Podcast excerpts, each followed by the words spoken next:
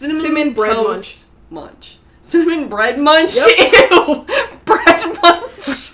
Try and tell me that Riverdale wouldn't do something gross like that. Bread munch. French toast munch. French oh, it probably would be munch. French toast something. Bread munch. Bread munch makes me want to pass away. It's a it's a special version. It's where they don't toast any of it, so you just get raw dough. gross. Go to jail, Brittany. Hello and welcome to our Riverdale podcast brought to you by the Afictionados Podcast Network. My name is Robyn Jeffrey. I'm a 26 year old actor and artist. I like brooding anti heroes, feminist agendas, and I remember way too many details that no one else cares about. You can follow me personally at Robin E. Jeffers pretty much everywhere, and our fun fact for this episode is talking a little bit about like your family dog or like the dogs that you grew up with. Yeah. Hey guys, just a heads up, we talk for like 13 minutes about dogs.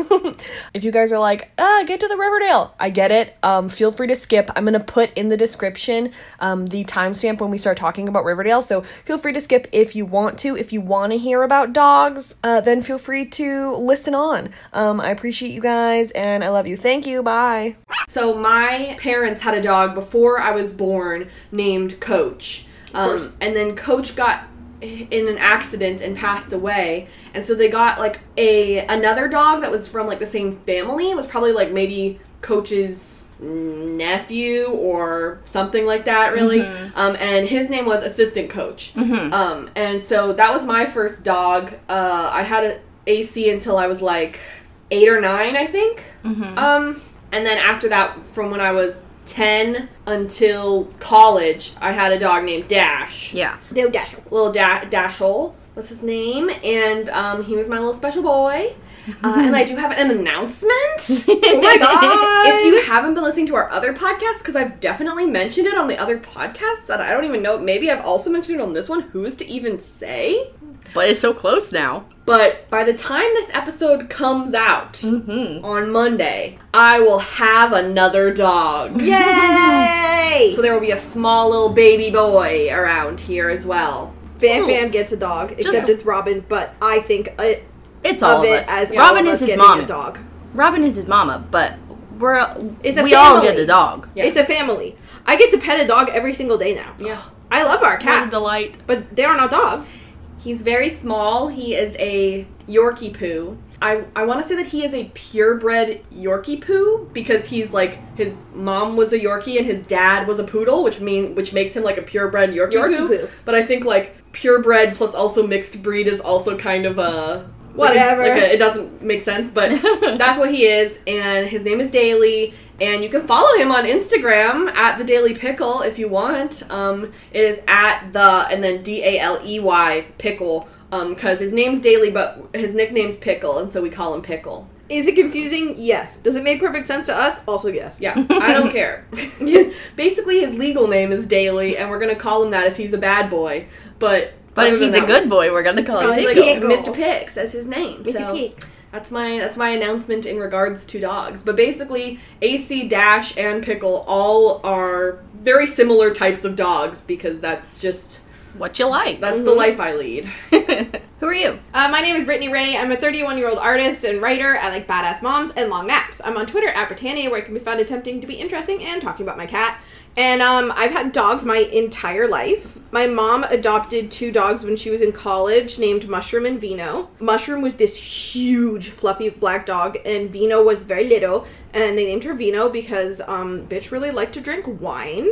She would like knock wine glasses over to drink the wine. Don't know why. And Mushroom was really good with babies. So like I would be in the Jolly Jumper and he would walk by and let me pull his fur and then like fling myself on the Jolly Jumper and like bounce back and forth. I'm sure it wasn't safe, but I sure did do it. That sounds delightful, though. Yeah. And then um, Vino, we actually had for a really long time. She lived to uh, age 17. So we had her Wow. Until we moved to Spokane. And then she eventually just, she was very, very old. And so she passed away, and we adopted our dog Emily in Spokane and brought her back. And she decided that she liked our pop better than she liked us. and she left to go live with our pop. So we adopted Sophie, and then we got Quinn. And uh, Robyn loves Quinn because her head is as big as a dinosaur. That is a gigantic dog. Yeah, That she's dog is huge. I love. um, She's the size of a small pony. yeah. What she's a mix of uh Great Pyrenees and uh sheepdog. So she's freaking gigantic. Yeah, I've only lived with small dogs, so like I like hanging out with your guys' dogs sometimes, but I could never live with a dog that size. See, I've only Yeah. ever had huge dogs. so Like this will be fun for you. yeah, Vino was the smallest dog we had. And then like Emily was just a little bit shorter than Sophie, and you saw how big Sophie was because she was mixed with a Great Dane and a Golden Retriever. And then uh, we got Lily, and that's my sister's dog. And um, I'm more of a cat person, so I've had Kobe uh, since 2008. Nice. But I think that's all of our family's dogs. Nice. Other than Emmy, but she belongs to um, my pop, and my pop named her Emmy as tribute to Emily, who was his favorite dog. Nice. And my name is Samantha Coley. I'm a 28 year old television critic. I like over 40s OTPs and making playlists. I'm on Twitter at Sam Casey's, where you can find me yelling about television and fangirling middle aged actresses.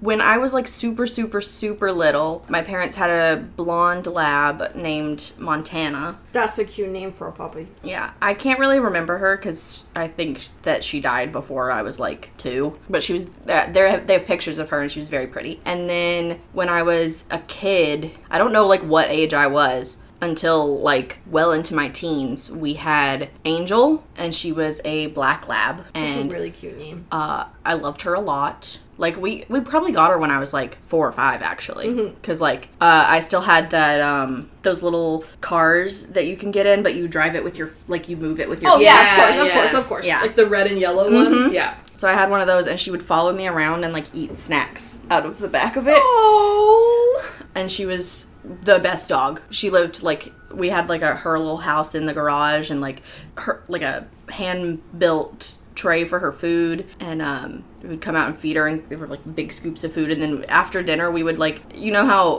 when you don't have a dog you scrape the leftovers into the trash But when, when you you have, have a dog, dog- you take your plate out into the garage and you slide all of the food into the bowl and she just loves it When Lindsay and I lived in Spokane, we wouldn't rinse the dishes. Emily would lick the dishes clean. Yeah. Oh my god, I forgot about Jessie. We had a lot of dogs. Anyway, keep going. But yeah, uh, Angel was the best, and um, she got hit by a car when I was when we were at the beach, I'm Sorry, love. and um, it was really sad. And then we never got another dog because my dad really loved that dog, and that was like one of the only times I've seen him cry. Justice for Jessie. Uh, Sorry for forgetting Jessie. talk about her. She was a German Shepherd. And, ooh, this is important. When you get a dog, make sure that they have a special surgery that their tummies can't flip, especially in German Shepherds. Because that's how Jessie died. She ate Oh, too no. fast and her tummy flipped, like, and closed both ends. Oh. so, Oh no! go, you gotta Like, make it, like it got like a like a the rocket? organs literally Oh. yeah Oh, so that's sad. they usually have preventative things for big dogs because they're Mm. like big dogs are just like built bizarrely so if you're doing that make sure that your breed is not susceptible to tummy flipping Similar to Robyn, only ever having the same kind of dog her whole life. I've only ever had labs, Yeah. and um, so eventually when we like have the space for a medium-sized dog, I You can want a a chocolate lab so bad. i've only ever had mutts like mixes of everything so like i don't care i love every dog I think chocolate labs are so cute. I also have a stuffed animal, and it's like the only one I've ever kept. His name is Chocolate. and its name is Chocolate, and it looks like that, and I'm like, I want one. you can have that you can have a puppy Yeah, um, I think AC's problem was that we didn't walk him enough, and so he got um like too large, and so like getting oh, like, fat hurt his leg by Oh, like getting off the couch. Um, and then he at that point was like too old to really have like the surgery. And then Dash only lived until ten, and I'm still mad about it because dogs are like that's supposed to be like like the isn't the average like twelve or something? You know, At like, least, yeah. depends on ha- the size of the dog Yeah, like, so Yeah, I was dogs- small dogs can live a very long time Exactly. That's why I was mad. Dash passed away because like his heart had gotten enlarged. yeah So it was like his heart was too big, He- and that's why he died. Ugh. he and the Grinch really relate to each Yeah. other. But We're, so, so we are going to be walking Pickle's little butt off. yeah. The problem is that he is so small. He has very small legs, and so he does not like to walk because it is very hard for him. He does not have very big legs. well, he is Um, so small that we could tough. play fetch in the kitchen, and Yeah. it would be like he was running a football field. Exactly. Uh, that's tough for him. He gonna be going on his walkies. It's just it's gonna be crazy because uh like the amount of time that we had between AC and Dash was like a couple years maybe. Um, and Dash passed away in 2015, so it's been like six years Yeah. since I've had a dog. So I waited when my cat was. Oh my god! I forgot about another one of our dogs. we had so many dogs dogs. I love this. Like, didn't. garbage, this garbage truck in the back is just like, how dare you? Smashes a million bottles. Like, we had a three-legged dog named Max, and mm-hmm. I f***ing hated that dog. It ki- like he killed my cat, um, Lola, who my sister wound up using as a name for her baby, which I think is really funny and cute. But Lola was my baby, and then I didn't get another cat until Kobe, Tobert. and like Lola died when I was in like grade ten. So Yeah. and then I got that horrible little man. Yeah. And he's terrible. He's awful. I don't know. Like, uh, He had to- sometimes he's so terrible that I'm like, I Are really you like, worth it? I'm just like, I really like him when he's nice, but at this point, do the good. Does the good outweigh the bad? Because you're really bad. You're a terrible cat. Like, bad boy. like we forgive him every time because he looks at, up at you with these little big baby eyes, He's- and Please, I didn't mean to poop on the carpet three days in a row. and like he comes and he snuggles you, and like this morning he gave me the best snuggles in the world. He was like, "I curl up with mommy and not be annoying," and yet hours later, ten minutes after I put this rug back down from getting it out of the dryer from the last time he pooped on it, he poops on it. so So- it's like before you say anything, he's not sick. There's nothing wrong with him. He's just he's mean. just a dick. He's terrible. He's awful, and he doesn't care. He has no regrets, and he doesn't feel bad about anything. He's The horrible. problem, the problem with Kobe is that he's too smart. So he just Yeah. he's just like mm, whatever. He's terrible. He's terrible. I love him. Anyway, now that we're like 15 minutes into recording, sorry. And Um, we've been bummers because we've been talking about dogs that die. I mean, that's what happened in the episode. They killed Vegas. they it's killed true like two did. dogs, kinda. kinda. Um, dog and a half. yeah, a dog and a half. They're like, talk about Riverdale. Um, Yeah, that's fair. Today we have word to say about episode 513 of Riverdale, Reservoir Dogs. So Reservoir Dogs is a 1992 American crime film written and directed by Quentin Tarantino.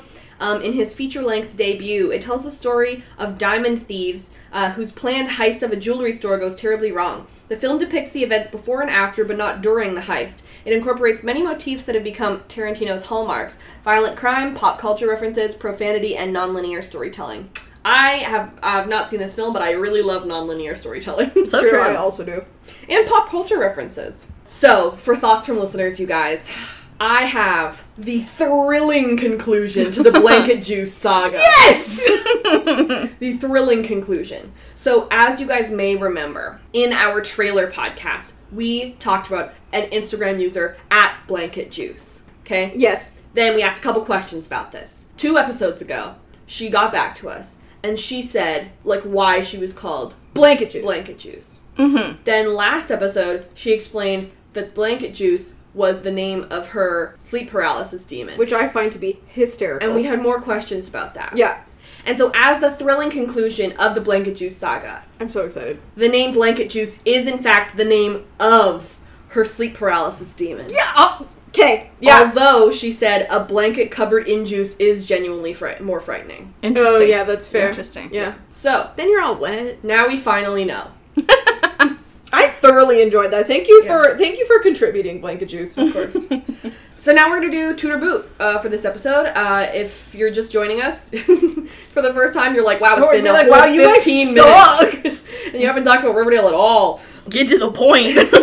Toot is good, boot is bad. That's the main thing you need to know. I am going to give this episode a toot. I really liked it when I watched it, and then when I did my rewatch while I was doing my notes, I liked it even more. Yeah. So I am certainly going to give this episode a toot. I would say it's even, to be honest, on the higher spectrum of toots for many of the other toots that I have given for this show. I would completely agree with that. I'm also going to give it a toot. It felt like one of those classic, Classic, Riverdale yeah. episodes that I really, really enjoy. I didn't have major problems with the three main storylines. I quite enjoyed all three of them. Mm-hmm. And then uh, Kevin and Cheryl was so ridiculous that I was just like, well, this might as well happen. I'm like, as long as it's not the tickling thing, Yeah. whatever. Oh my god, the tickling thing. but like everything with Betty, Veronica, and Archie, yeah, astronomically good. yeah, I loved it. Uh, I'm also gonna give it a toot. I wasn't like I didn't stand it as much, but like, I still not- liked it. Yeah, it's not what I'm gonna rewatch over and over and again. Right. Like it's no. Midnight on like the list. But, But like, like- for Riverdale, the bar is was I entertained? Yes, I was. exactly. That is exactly the bar. I simply am here to have a good time, and I did. yeah, exactly. Which I can't always say. Yeah. No. So I'm pleased to have, I, I'm pleased to feel that way. Um, so this episode we have four different storylines: um, Cheryl and Kevin, Veronica and Reggie, Archie and Eric and and Uncle Frank, um, and then Betty and Tabitha. So we are going to start with uh, Cheryl and Kevin. oh god, if we we're must. gonna start with the worst storyline. But then we get it over It's with, and we get to talk about stuff that we want to talk about. So I did the summary for the Cheryl and Kevin storyline. Okay, you can. Cheryl walks around a forest at night, which just isn't safe, and sees a secret spooky Kevin who is back to cruising in the woods. The next day at school, Cheryl asks him about it and tells him to come to her family's ministry for healing. Kevin shows up, but he is not into it and he leaves. Cheryl tells him to start fixing his life. Kevin goes to talk to Fangs, but he's hanging out and apparently actively dating Moose now. Plot twist. They help Betty out with her plan at the White Worm, but we'll talk about that later. Kevin receives the Teacher of the Year award and remembers all the things he wanted to do in life that weren't teaching in Riverdale. Kevin goes back to the church and fully drinks the Kool Aid, singing a Jesus Christ Superstar song with Cheryl. He goes to Fangs again, and they say that they're going to stay friends. Sure, Yeah. It sure was a storyline. it, it it aired. Honestly, while I was watching it again, I found like a few actual interesting things to talk about All right. about it. So, first of all, we have Little Red Riding Cheryl. Cheryl always wears red, and therefore she always kind of looks a little bit like Re- Little Red Riding Hood, but especially now. But like, why was she in the woods? So in the next scene, she says that she was looking for inspiration for her next sermon, and I'm like, girl, but it's unsafe. Yeah. But why- Don't you know people are getting snatched? Do that during the day. Why you have to be at night? I'm like, but a lot is going on with those woods. Like, if that was the blossom like woods, I'm like, It is, I believe. Yeah. okay, right. So But does is it supposed Hiram also Fox want to Forward? bulldoze? Yeah, but it's also he always goes cruising in Fox oh, Forest. Oh, So is it. Fox Forest? Did you drive to Fox Forest to walk through the woods when you know that there are creepy people in there? Kevin, download Maybe. Grindr. Yeah. Yeah, But truly. I feel like there was a. Did they have a name for it? I feel Yeah, like they did. Probably, it was but I something can't remember what weird. it was. Yeah. However, you just gave me another smart, smart thought to talk about in this storyline. Okay. Is that she said she was looking for inspiration for her next sermon. She finds Kevin, and then in like at the end of the episode when she's doing her sermon, it's literally about Kevin. So she did Yep. it. She found inspiration for her next sermon, and it She was sure Kevin. did. Mm-hmm. So Kevin's in there cruising again. He's running away. She says, "Compulsion, thy name is Ken- Kevin of Finland," um, which I believe is a Hamlet reference to the to the line "Frailty, thy name is woman." Oh, okay. All right. Um, so the next day she goes to Kevin at school and he's like, I stopped cruising for a while, but not anymore. Because she's like, Didn't you get jumped at a spa? Like, didn't you "Jesus literally Christ." get the crap beaten out of you? Uh, yeah. But she's like, Okay, you need meaning and you need peace. And he's like, No, I just wanted to boink. I mean, it could be as simple as that, to Yeah. be honest. Mhm. And so Cheryl asks him to come to the church, and he's like, uh, sounds like a blossom scam, therefore no. And she's like, well, I'm not scamming, but my mom, I can't speak for my mom, but I'm not scamming. And I'm like, your mom's definitely scamming. Mom- oh, that was, yeah. oh, yeah. She did- Penelope is here for the paycheck. I feel like that was uh, almost textual. Yeah. Oh, yeah. in the first episode of this like of 5b she said ever since she started doing this with her mom this is the best that she has felt since the key party um, and we were like oh did she feel like particularly good at the key party but i realized it's because that's when toni told her that she was like so out of whatever was going on with cheryl that Yeah. like it's not that she felt particularly good at the key party it's that like she has felt bad ever since Yeah, exactly. so Kevin's like, sure, whatever, I'll come to see one. So we go there. We're pretty much just making our way through because that's what this. Uh, Yeah. Yeah, it's just is. beat to beat. It's not really substantial. Yeah. So Nana Rose is playing the organ, which I love. Didn't know Nana Rose could play. Very the funny piano, touch, but yeah. I love it. Um, Cheryl and Penelope are singing a hymn. We were under the impression after the one episode that we've gotten about this I don't know why. that we thought this was our like like our its own religion. Yeah, I thought it was like a made up church. Like, Because well, yeah, because uh, like I thought Jason was like the deity or whatever. Yeah. You know? Um, but it turns out it's just Christianity as far as we can understand. it's just real church, which I'm extremely bored by. Like it, I. It's weird. It's like a weird commentary on like prosperity ministry, and I. It's bad. especially because it's just interesting because Cheryl continues to give such good advice for the whole episode. She's like so wise and everything, and I'm like, yeah. is this a huh?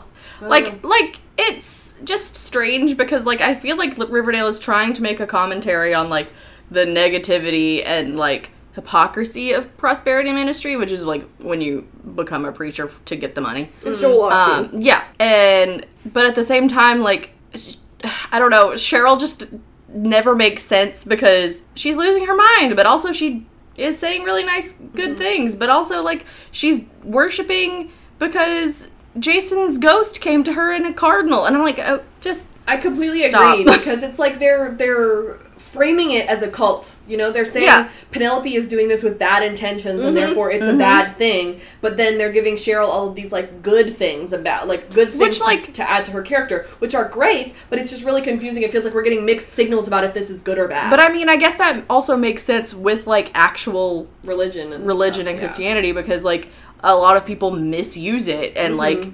twist it and like it's bad. Right. But then a lot of people also like get a lot of good out of it and like do good works from it. I just think it's weird that the gay characters are doing it. Mhm. Like, there's got to be s- Gay some- people can go to church. What I'm saying is that I think there has to be some commentary on the role that the church played in oppressing gay people. Like, they, that someone has to say something about that. I see what you mean. That it's it's interesting that it's two that it's two gay people Mhm. now. I think what we need is we need not that I want this, but uh, we need a third person. And if the third person is also gay, then, I have I'm like, more what? questions. You know? Yeah, exactly. Because two is a two is just hanging out. Three's a pattern. Yeah. You know? so what's going on there? So yeah, Kevin's not into it and leaves, which I honestly relate to. I feel very grateful that my my dad never really uh, like had a religion, but my mom's family is Christian. I know that there are lots of different types of Christianity, and so I don't remember if we have like a specific one that we are personally or that, that our family is. There's different flavors. Yeah. Yeah. Um I was raised Methodist. I have no idea. I don't know. I went to a Moravian church, but I went to a Jesuit Catholic school. Yikes. I do not know what, what, what my family is. The current Uh, pope is a Jesuit. Okay. My like my grandma and my mom still go to church Mm-hmm. and like there's crosses and pictures of Jesus up in their house and everything. Okay. But I am so grateful that my family like took me to Sunday school. Like they had me go in Sunday school, and then once I grew out of Sunday school, then it was like I have to be in the actual like pews, and then it was like, do you want to do this? And I was like, no, and so then I didn't have to go. I'm you so know, jealous. I know. Well, I'm so grateful that that happened because you know John Mulaney says it's an hour. It's the longest hour of your life if you're forced to be there. So I guess I'm just like I I relate to Kevin being like, okay, well, you know, I was like, "Dude, is there a Sunday school? Aw, that would be cute. I had fun in Sunday school, to be honest, you Mhm. know? But then once it was kind of just like sitting and listening, then I wasn't as into it anymore. you know? Yeah. I was like 10, so I was like, I'm not doing this. So, we did we did uh we did both because Mhm. Sunday school started at 10 and then the service was at 11. Mm. Well, what did your family do until until 11? They just dropped you off? No, they had Sun- Sunday school for every age group. Oh, interesting. So okay. like my mom was with her age group. Mm, okay, that's pretty cool. Yeah. We had Sunday school, but I didn't go to Sunday school because the person who led Sun- Sunday school creeped me out. Mm. So I would sit with my nana and my sister, and she would give us pens, and we would just draw on the programs. um, I hated going to church because like it was two days that I got of the weekend, and I mm-hmm. had to spend from nine a.m. till like one with my nana at church. Mm-hmm. Did not enjoy it at all, and then I had to go to Catholic school. So all in all, just not a lot of good feelings about mm-hmm. church in my family. I think it's also interesting that um Cheryl I just thought of this. I think it's also interesting that Cheryl is going so all in on this Christianity thing when she went to conversion therapy with a bunch of nuns. Yeah. That's why nothing nothing about Cheryl's storylines have made sense for like the past four seasons. So they, anyway, they also like super don't like care about continuity with yes. Yeah. So Kevin, like I said, is not into it. He goes away. Um, but we do get a pamphlet, and we thought, hey, oh man, just tell us the name of the ministry. We just want to know what the name is. There's a pamphlet that says what the name of it is, which is Our Lady of Perpetual Maple. I mean, I feel like we saw that coming. I'm just upset about it because, like. It's horrible. it's it's like so the main thing is Our Lady of Perpetual Help, which is the Virgin Mary. Mm-hmm. And then I know another Our Lady of Perpetual, but both help and this other thing which I'm about to talk to are both kind of like feelings or like Yeah. concepts rather Emotions. than like a noun. Yeah. Like that's why I'm like, come on, we couldn't think of anything more creative than maple. Come on, what do you know about the blossoms other than maple? Nothing. You know, I just think that The our idea. red. I just think that our idea of like the Crimson Church or the Scarlet Church or something was Yeah. like more interesting than that. But whatever. Mm-hmm. So, when I heard Our Lady of Perpetual Maple, I thought this must be about Our Lady of Perpetual Sorrow, right? Mm-hmm. That's the what I thing thought as in my head, Our Lady of Perpetual Sorrow, right? that? That's exactly what I thought. That that was a real thing, and that that wasn't just coming from Our Lady of Perpetual Help. That's the name of the school that Maddie and London go to in Sweet Life of Zach and Cody. That's all it is? I looked it up, and that's all I could find. What? Wait, why did you know that? Because that's all it was. Like, that's what I. I thought that was a thing. I thought I it mean, was like you a look genuine... it up too, but I think what I was uh, maybe I was just specifically looking for I don't know, but every Maybe time I did it, all maybe I could your find. Google Analytics are geared towards results from. Honestly, that could also be true. Yeah. But like my brain immediately was Our Lady of Perpetual Sorrow, thinking like, oh, is that the church in Derry Girls or something? No, The Church and Derry Girls. seems like that has something to do with something too. Either way, I was like, wow, this is just about Sweet Life of Zach and Cody. Anything, honey? It looks like it's in. It's a. It's used in lots of TV shows. oh, oh, I see. So it's like a reference to a bunch of stuff. Uh, because it look it says it's used in like Schitt's Creek and that Hmm. '70s show as well. Like Our Lady of Sorrows is a thing. Okay. And our I, when I looked up Our Lady of Perpetual, Yeah. then I got Our Lady of Perpetual Help, which is the Virgin Mary. Yes. Weird. And I'm like, sorrow sounds way better. It's just because like. I feel like it's been ingrained Yeah. in our brains from like being mentioned on Yes, television shows. Exactly. That's Um, so strange. I know. So the next day, Cheryl's like, "Hey, I noticed that you freaking left," and Kevin's like, "No offense, but your thing like wasn't my thing." And Cheryl's like, "Okay, that's fine, but you still need my help." In this scene, I noticed that Cheryl is wearing a ring on her left ring finger. I don't think this will come back, but I did notice that. Yeah. Interesting. What happened to her girlfriend, by the way? She's still around. She kissed her two episodes ago. Okay. So she's like, "This is what you need to do. You need to fix what happened between you and Fangs." And Kevin's like, "What I did to Fangs is the worst thing that I have ever done." And I'm like, "I agree." Yeah, Like, I well, agree. That yeah. plot sucked. Yeah. Correct. And so she's like, oh, we're both haunted by regret. So you should go to him and fix this because even if he responds poorly, you'll at least feel better about it." Yeah, you'll at least like, have done something. Great.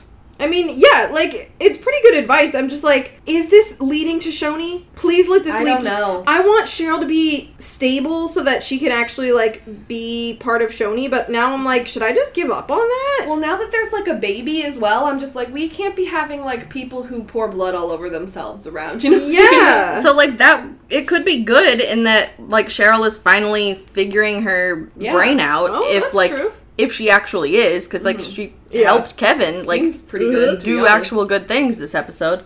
So, she was like her character seemed pretty sane. One Yeah. might say this episode. Mhm. Yeah. So he goes to their old house, um, where Fangs and Toni are still living, I presume. And he's like, I need to talk to you. And Fangs is like, Yes, I totally want to hear you out, but right now is Not a really right bad I'm time. busy right now. Yeah. And Kevin's like, Well, I have to say it now or I won't ever say it. And just I'm barges barge in. into the house. I'm like, Ke- Kevin, the minute you did that, you forfeited any Yeah. rights to feel anything Like about anything. you absolute ding dong. Did you not see the candles? Right, right. And turns out Fangs is dating a moose who looks like Jesus Moose because he's got his hair all long. It's so cute. And I love cute. it. I love it. I think, like, you know, But also, he, he looks similar to Fangs. Right? I was- yeah, and I was like- I'm like, oh, all gays look alike. All gays just date their part themselves. Right, and it's but it's realistic too because you know that like the friend groups of all the gays, like all Mhm. the gays just date each other, and that's Yep. just how it goes. Literally, that's what Sam and I said when we watched. it. We were like, "This is so I was messy." like, well, that's accurate. this is gay culture. I know that it's necessary to put like the guest starrings up at the front of the thing or whatever. Mhm. But when you're weird like me and you know all the actor names, I saw it coming. Sorry. That sucks. you know. That sucks because we Yeah. had such a nice surprise when it happened. We were I like, know. ah, and then we were like, "This is messy." So they try to lie and just say that they're hanging out. Um, but he's like, um, I need to go figure my life out because my ex boyfriends are sleeping together, and I'm like, I don't know why I didn't see this coming. You know, you know how you just hang out with your bros and there's like so many candles around. Yeah.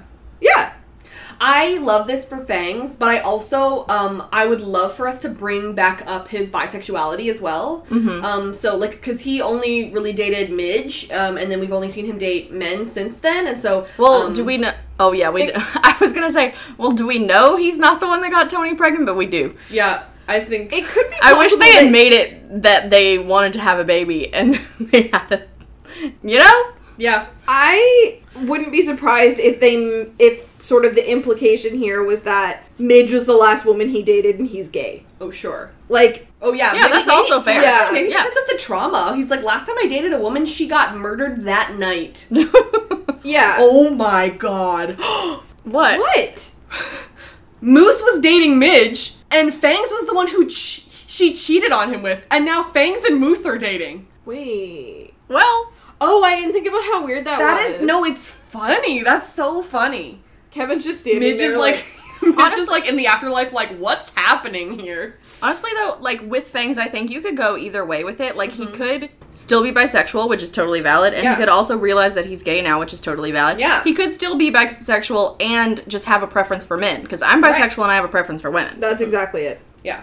Okay, sure. You're so smart, baby. Thank you. So I think last season we had Moose as well. I like how Moose just shows up every season. Um, He's and just he, like, "Hey, guys." They like told him to like run away, right? Because he was gonna get Yeah, murdered. where did he go? I don't know, but it's been seven years, so he is back. I would like to know the details. I'm sus- I'm just gonna suspect that the Riverdale writers already forgot that happened. With that hair, I'm saying he went to California. Well, didn't Yeah. You know what? He said he was going to California because he said like his aunt was there because Cody Kearsley was like was booked on a show that was that was taking place in California. Do you guys remember that? He was taking he was booked on a show that was taking place in California, and he specifically said what town he was going to, and it was where that new show That's was. so set. funny. That's actually really thoughtful of the writers. Yeah. It's really sweet. I'm like, what happened to that show? I remember us reading about it and us being like, "That's so interesting. I'm gonna watch that." what was that show called? Uh, we can go on IMDb and find Okay. it. But um, my next question is, where's Toni? I know that Vanessa is like on maternity leave at this point, and so is Toni, basically. Mhm, yeah. Um, but like, this is their house, so where did she up and take their baby? I love when CW writers do this, and it's very specifically only CW writers who Mm. do this. When a character's missing, they just ignore that they're missing. Well, is the baby born yet Oh, in canon? I know that Vanessa's Like baby Vanessa's baby is born. definitely born by at this point. I think Uh, I got confused because um, in the trailer we saw the baby born, but that's like episodes from now potentially. Yeah. So I'm thinking that Toni is probably on bed rest. Right. Oh, so she's just in the other room. Yeah. yeah, she's like, if you guys like, She's like, I got my headphones on. if, yeah, if you guys get weird, can you at least just try and keep it down? I love that Moose is just like, "Hi, I'm gonna date you, Fangs. I understand you're a father now, and I'm still gonna date you." That's kind of wholesome. You Yeah. know what? A family can be two guys who once shared a girlfriend, and then another woman who is also gay who has a baby, and we don't know who the father is. Okay, it's fine. Honestly, what a fun mixed family. Yeah. So we were like, what is Fangs and Moose's uh, ship name? Oh, yeah, this was bad. When when they were both shipped with Kevin, we just took the K off Kevin, Mm-hmm. and so it was Kangs or Koos. Um, but now, what Still do you bad. do with Fangs and Moose? And so we decided we're gonna just call them Foosball. Yeah, I think it's funny. Foos. Fo- yeah, because it's like foos, and I was like, Foosball. I literally, this is the thought process that went in my head. Foos, foos, foosball. Nice. And then I said it out loud. Yeah. yeah. That's good. Yeah, I don't I don't got anything better than that. Yeah. So Kevin goes and tells Cheryl about it, and Cheryl's like, "You didn't do anything wrong. You totally did the right thing, and that's good." Um, and Kevin's like, "Okay, well, I still feel bad and sad. So what am I supposed to do about that?" And she's like, "When you're sad, maybe you can comfort yourself by comforting others." And I'm like, "Wow, why is her advice so good?" so she's like, "Come and help Betty and Tabitha with me, and it'll make you feel better." And so they go and do that, and we'll talk about that later. And Kevin's still like, where's Fangs? yeah, exactly. And so in back after all of that happens, we come back and Kevin has gotten the award for be- like teacher of the year. Mhm. And Cheryl comes in and she's like, "I heard you go to go to Weatherbee's office. Were you fired on account of your cruising ways?" I'm like, what? hey slut, did you get fired? exactly. Okay, literally though. But also, hey slut, Cheryl, maybe you should be fired on account of your booby shirts. Like, Like- you're also a faculty member. Like I personally think the dress codes are far too strict in Mhm. high schools, but also her whole boobs are out. Yeah. You know, like it's down to like almost her navel. Yeah, it's a lot. um, and he's like, "No, I'm teacher of the year, but this was not my dream. This is not what I wanted to be doing. Um, I'm just still like, I don't, I, I'm, I don't have anybody. I'm just cruising in the woods." And I'm like, "Whose fault is that?" Yeah, He's like he's Yeah. like all woe is me, and I'm like these are all issues of your own creation. If we hadn't sent Kevin into the Blossom cult, I would think that they were trying to set up Kevin leaving this show. Yeah. Yeah, honest. like Josie. Yeah. Yeah, I, although now Josie's on her way back. Um, Yeah. And so he's like, the school is going under. This town apparently doesn't even exist. I wanted to be Ryan from High School Musical, and now I'm not. mm-hmm. And so she's like, okay, I have a plan. So at the next sermon, Cheryl explains what she learned this week about finding comfort in helping others. And I was like, big brain, that's what she was doing with Kevin the whole time. Yeah. Because she, was he was her comforting project. him. Yeah, And so she quotes Isaiah. Did you look up the verse? Washington. No. I was like, nah, it's a church You're like thing. I can't interpret this. well, didn't she quote it? I was like, well, I should. No, she just lists the verse. oh, I thought she had said something and then she was telling us what, like, what verse it was that she said. I also thought that. I I'm thought gonna she was like, you know, it's like uh, when you say every shot that you don't take. Wayne Gretzky, Michael Wayne, Scott. Wayne yeah. Gretzky, Michael Scott, yeah. You miss 100 percent of the shots you don't take. Yeah. Michael Jordan, Wayne Gretzky, Michael Scott. Kobe Bryant, Yeah, uh, Tiger Woods, sure. any other athletes, Let me just double check. Megan Rapinoe, you know? Yeah. I'm sorry, I truly thought that she just said something and then was telling It us might- which quote she was doing. It might be, but I just wanted to like double check and Yeah. make sure there wasn't any like sure. double meaning. Because like I would- kept expecting her to like say it after she had listed the chapter and verse. Mm. Okay, so yeah, she does say it. Yeah. The verse is just the things she says right before, which is just comfort my people. Okay, yeah, sweet. Um, so Kevin comes out, he's also in red, and he's gonna sing a song with Cheryl from Jesus Christ Superstar because Kevin loves a color based cult, and so does Cheryl because she did the same thing. It's true. They love a theme. And she says that Kevin is the new artistic director. Um, and it's also clear that Penelope did not know about this at all. I also wanted to point out how beautiful their like red dresses are. Yeah, like as cringe as it is, they both look gorgeous. Yeah, I thought it was amazing how they're always like the same shade, and I realized that someone they probably have someone make them all out of the same fabric. Mhm. So Cheryl like puts her arm in front of Penelope's face and makes her go backwards, and that literally happens in High School Musical three with Sharpay and Ryan. And so I was like, what if the musical is High School Musical? I would love that. I would love that too, but I, I don't think Disney's gonna let it happen. Exactly, and they'd just be like stepping on the toes of High School Musical, the musical, the series, so they probably wouldn't let that happen, but I'd still love to see it happen. Um, because it's interesting because they've sung two different songs from musicals so far. They did Mhm. Hair, and then they did Jesus, Jesus Christ, Christ Superstar. Maybe they'll just do. Oh no, I guess you have to get the rights for every single one, right? Yeah. Because I was like, maybe they'll just do like a medley of different like properties, but I think that would just be too expensive. I know that they've already done Heathers, and it's pretty similar, but like I would love to see them do Mean Girls, and last season my guess was Beetlejuice. Mm-hmm. That Um, was a so I'd cool guess. Also love to see them do Beetlejuice. I've been Yeah. rooting for Little, Shop, of Horrors, Horrors. for years. I think it would be perfect. Yeah. I think so too, from what you tell me about it. I've decided that I want it to be Phantom of the Opera just because I want to dunk on Andrew Lloyd Webber for an hour. That'd be fun. Sure. Do you want to watch them butcher the songs from Phantom yes, of the Opera? Though? yes, I do. Andrew Lloyd Webber deserves. It. They're that. like Phantom of the Opera. yeah, I want them. To, I want them to butcher it the way they butchered Shallow. I just and then like, Jughead can be the Phantom. And Yeah. then, yeah, ex- oh my god!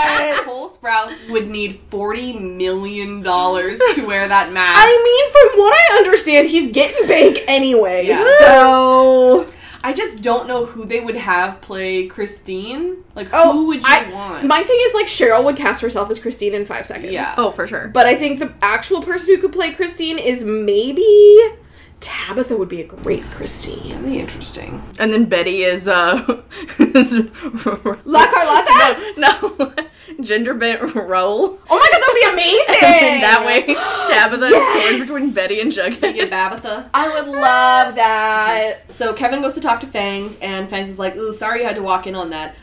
I wanted to be like, Fangs, you tried to stop him, but he barged his way in, so it's not your is too fault. nice a guy. Yeah. He's like, we were waiting until we had found like a way to tell you properly. And Kevin's or and Fangs is like, I still want to be your friend. And Kevin's like, yes, we are friends. I'm happy for them. Yeah. I hope that this continues to be like good and like just good for them. I love that the beginning of this storyline, things was like, no, no homo. And at the end of it, he was like, okay, maybe little homo. He's like actually big time homo. Mm, yeah. Um, so As we, a treat. we go back to the song singing, um, and we see Penelope, who's just like drinking from the chalice in the back because she like is not part of this and didn't even know it was happening. Penelope drinking from a chalice. I was like, mm, how do I make this about Midnight Club? drinking from a chalice. Penelope was the straight up gargoyle king, and Yeah. she's just like out here. I think that's so funny. I feel like everyone kind of forgot Penelope was the Gargoyle King. like it's like Also, she ran away from prison. Yeah. And she's inviting strangers into her home. She's still technically an outlaw. yeah. Like, uh, are we supposed to take that throwaway line that she was up for parole as she got it? Yes, I think so. I think so. Dumb, but yeah. Like, she participated in the break. Mm-hmm. You broke broke your parole. Yeah. Okay. Oh, wait. Yeah. Wait, was Uncle Frank in jail? Yeah, but he specifically got out because Mary helped him get out. and he- Right, right, right, right, right. Like, he went through the legal process to Yeah. leave. Please forgive me for forgetting things that are recent. It's just that this show does so much that I mm-hmm. can't keep track of any Yeah. of it. The other day, our friend Alice reminded us that Kevin only has one kidney, and I forgot mm-hmm. all about that. Yeah. At one point, Kevin was part of an organ organ harvesting ring. Completely forgot that happened. Yep. I just think it's funny that like season one, Big Bad, Clifford Blossom, dead. Season two, Big Bad, Hal Cooper, dead. Super now. dead, yeah. Like it took until the end of season dead. three, but eventually dead. The Big Bad of season three, Penelope slash Chick, who is dead? Question mark. But Penelope's hanging out. The bad Big Bad of season four, the Preppies, mostly dead, Dead, yeah. or gone. Charles in prison. Prison? Jellybean off yonder, right? So like all of the big bads are like gone, except for Penelope who just hangs out, and I They think that's so, so I feel like it's because she was she Napple is just so watchable. yeah, Like you can you can't not like she just eats the scenery. Like she's so good. every time someone becomes the big bad, I, I get sad because I'm like, oh, now you're leaving. you Yeah. know? I mean, Um, Hiram's still around. yeah, but he's never been like the big bad Yeah, for just some reason. just a bad. a bad. He's Um, just bad. He's just bad. So Kevin is just like fully in with the cult now. And I'm like, just because you told him, like, just because Cheryl told you to become the artistic director, Doesn't mean you have to join the cult. like, you're still in Riverdale, bro. Like, I don't understand how this, like, completely turned him. I think it'll fulfill th- his creative needs for long enough, maybe. I- I- this is clearly setting up that they're going to throw a musical at the church. At the church, like for recruitment reasons. Well, because they're not students anymore, so it doesn't make sense for them to like. It has to be a community thing. Yeah. like a Yeah. community theater thing. It can't be with the high school. It's got to be like sense. it's got to be like some kind of like we have to rally the town together, like kind of fundraiser kind of Yeah. crap. Are there what kind of Christmas musical could they do? um Because that could be a thing. Do they have what? Because uh, churches usually do a play at Christmas Yeah, time. Yeah. Nut, Nutcracker. Nutcracker is a a ballet. musical, though. Yeah, my only th- my main thought is like doing like Scrooge, but that's not a musical either. Yeah. But most people do do that one. If I'm Um, going to see Scrooge, I want it to be a complete shot for shot recreation of the film Scrooge starring Bill Murray or nothing. The, the first thing I thought was I was like, okay, something that has Christmas in it. I was in Legally Blonde when I was uh, in college, and What? Christmas occurs in Legally Blonde the musical. I'm just saying, maybe do that one. okay. I could do I- the entire ensemble. I don't know if that counts, but I'm going to give it to you. I'll just say, I'm just saying the Christmas house. I feel like we're missing something super obvious and it's very embarrassing. for us. Probably. Let us know. I mean, like, Sound of Music is played at Christmas, but it doesn't Yeah. take place at Christmas. It actually takes place mostly in the summer. right. Yeah. That's that storyline. And thank God, we talked more in that storyline than I thought we would. Yeah. Uh, honestly, I have a lot less notes for the Veronica and Reggie storyline. I am counting on you to take up time there because I don't know what's going on half the time. It's pretty straightforward in terms of badness. oh, so. okay, greatness. Great. Uh, go ahead and do your summary, Okay. Benny. Okay, Ronnie and Reggie. So Ronnie decides she needs money, so she goes back to investment banking for some reason in the middle of Riverdale. She gets a bunch of leads from her old contacts, and Reggie's like, oh, bro, I am in. Ronnie talks some really inaccurate investment advice with a potential investor, and she totally blows it. Reggie is like, let me try it, I'm a good salesman, so Ronnie dares him to get one sale by the time the NYSE closes at 4. Reggie appeals to the personal part of his investor and totally nails it. Ronnie reveals that her firm is called Pearls and Posh, and that sucks. They finesse a ton of investors, but they're out of names to call, so Reggie suggests stealing Hiram's investors out from under him from Sodale, and I think this is actually genius. Since Hiram isn't building Sodale and he's using the money to look for palladium, they can totally rat Hiram out to his investors and take that money for themselves. If Reggie can pull it off, he can have 10%, which is kind of rip off because it's a small business. You can have any percentage you want, but whatever. Ronnie tries it on one of Hiram's investors, outbids Hiram's counteroffer, and lands the client. Reggie and Ronnie cheers to their success and then don't celebrate by hooking up. What the heck? I'm offended. Anyway, after they help Betty and stuff, they team up to nab more investors, and it turns out they're amazing at it. Yeah. Yeah. Yeah, that's the whole storyline is basically like, I guess A lot of it's a montage, to be honest. Mm-hmm. Mm-hmm. it is, but it was very enjoyable for Yes. me because I love this kind of crap. Mm-hmm. So, like, I was watching it, and I'm like, none of this is really good investment advice, but I'm having a great time watching it. Yes, feel free to interrupt me whenever uh, when you have insights because I didn't know what was going on most of the time. Sure. So Veronica and Reggie are working at the jewelry store together, and she has leads for the stock market or something like that, and she needs money because of Chad, which was explained at the end of Pincushion Man. Where did Chad even go? I assume he's still in New York, Sure. also trying to get money. You don't need to be on Wall Street apparently to do this, and so they're going to start calling people who are investing in IPOs. Okay, so Brittany, an what is an IPO, IPO? IPO is basically it's an offer. So it's a company that's going to go public, and they need people to buy up their IPO in order to basically fund going public. So it's like remember when Cricket started hauling in money by forcing me to pay to use my own Cricket? Yeah. that was so that they could milk their customers of money to entice investors by saying, "Oh, look what we can do to our customers. Look how much money we can get from them. If you invest with us and inflate our share price, when we open, we'll be a very valuable stock." And of course, that didn't work and it backfired, and so we don't use Cricket anymore. But that's kind of the whole point. So basically, what Reggie and Ronnie are selling is really, really dicey because if a lot of people don't buy in or don't buy those IPOs and they don't open to big numbers, no one's making their money back. So what I'm learning is IPOs are concepts. Yeah, it's sort of like, hey, if this opens big time, you're gonna make a lot of money. What does it stand Okay. for?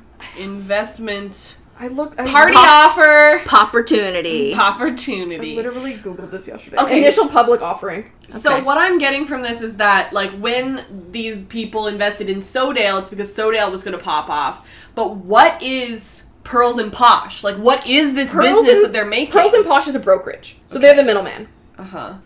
the the middleman used to be sort of the most important person in an investment relationship because they were the ones who had the contacts at Wall Street. They were the ones who like knew everything and had their ears to the ground. We personally as a generation have no need for brokers anymore because our brokers tend to be apps. So like an app like Robinhood, remember they got in all that trouble a couple months ago for not allowing anyone to buy GameStop shares anymore because they were hemorrhaging money. That's sort of the equivalent of a broker. So what Pearls and Posh is is sort of like a boutique broker. So they like take your money and then put it into stocks to make you money, Yes. and then take some off of the top Yes. as to make their own money. yes. Okay. So basically they're cur- they're curating for you. They're Yeah. giving you the stock advice. I've never personally believed in brokers because I've always been my own broker. Um, I do all my own research. I choose what I invest in and that's done very well for me. But I mean, I guess this would work for people who don't have that kind of time. I just I don't see how this is going to be successful long term. Yeah, my main question about it is how if they're taking other people's money and putting it places, how are they making money? Because they seem to think that they are making big mad bank, and so I'm like, how much are they taking off the top here? Well, Reggie says he's getting 10%. Yeah, and but how, Yeah, how but how much? much is Veronica paying herself? I don't know. I would say maybe be maybe 20. Like our friend Dave pointed out that like 10% is paltry because they're a small business. They can take any percentage that they want. Mm. So only paying yourself 10% is actually like ridiculous. Mm. But I I don't think these writers know what any of this means. Are they taking off the like? Are they taking the percentage of the stuff that the people are giving them, or the percentage that they are getting back? I think it's the percentage of what they're getting back. But the, Well, then that's gonna take you time to figure I out that think- too. I think because what you have to remember about Wall Street money is it's all theoretical. Like Do I have to remember that? Yes, because this is really important for this plotline is that none of this money is real once it goes in like once it's transferred from the client to the broker and the broker put buys the shares, that money is then up in the air. That Uh-huh. money can either then become zero or become a 1000000 Like it's going to fluctuate depending on the market, which is why Ronnie was right when she said you have to understand politics in order to play the market Gotcha. but Mm, Sure. all all I can It's Riverdale. It's Riverdale. I don't think these writers know anything about these things. Okay. And I don't know why they're buying IPOs instead of existing stocks. yeah. Like somebody watched Wolf of Wall Street and said, "I know how to write a Riverdale storyline about this." For yeah, sure. that's probably Yeah. what happened. So, also, I wanted to point out we just got like a lot of random names in this storyline. They just like picked out random names and said, "We're just gonna say all these." they sure did. I was like, "Did any of these mean anything?" I don't think so. Bobby Stone. So they Bobby get to the point Stone! where most people are just saying no. Um, Veronica said that she used to have 20 people working under her, but now it's just her. And so Reggie's like, "Well, I can be someone who's under you." Mm. Hello? you should. And then they're not doing it. Like what? You So- know what? You know what though? That's good. They didn't do an impulse hookup, so it could be a slow, Slow burn. burn. They're like, we already did it. It's on again. It's off again. It's been seven years. Like this is so much more interesting than Yes. Veronica and Archie. Like it Um, just is. Yes, exactly. They have more chemistry. They have more in common. They're they like These are fun storylines. yeah. They like have they like doing things together. Archie and Veronica don't like doing things They together. have nothing in common. There was also so many good like ah, fan video opportunities in this one too. Like they really had like those eyes going um in this storyline. I Oh, like, yeah. At one thank you. point, at one point, Reggie's like, "I'm a family man. You're a family man. Let me let me put you on with the queen of the show." Or I was like, yeah, the And I'm like, "Are you?"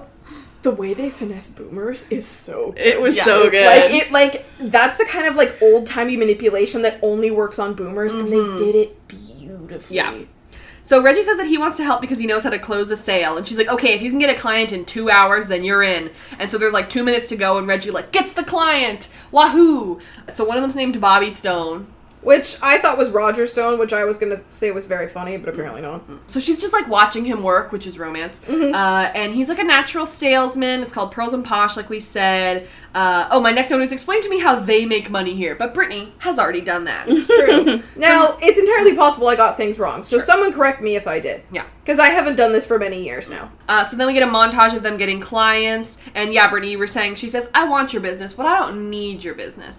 Now, if this was me, I'd be like, I'd be like, okay, bye. okay, bye. Well, I. I would rather give it to a small business that needs my money then, you know, like if it was me. But, But it, it that would work on boomers. yeah. Yeah. I cannot imagine her being like, I don't need your money. And it like immediately works and they're just like, okay, I'll give you my money then, you know? Like I'm just like, at least think on it. Damn. If someone said I want your money but I don't need your money, I'd be like, okay, then I'm gonna keep it because I need my money. Yeah, I need my money. Thanks.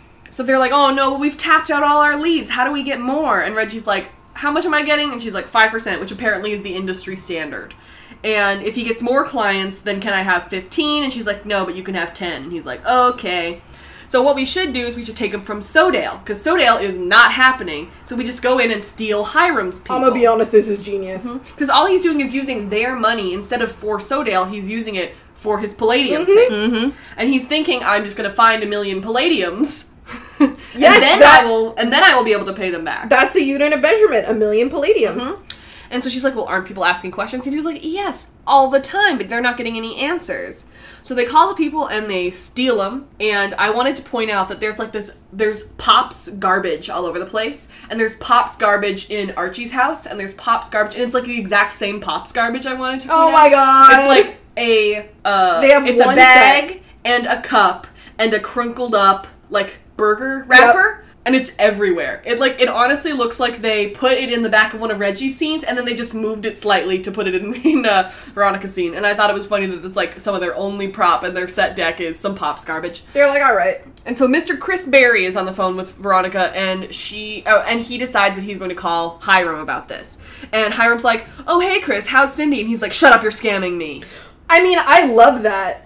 And so then there's this zoom in on Hiram, and I'm like, incredible, incredible. My my favorite one since that one random zoom in in the quiz show episode on Brett. I forgot about that. I live for that one. Truly comedic work.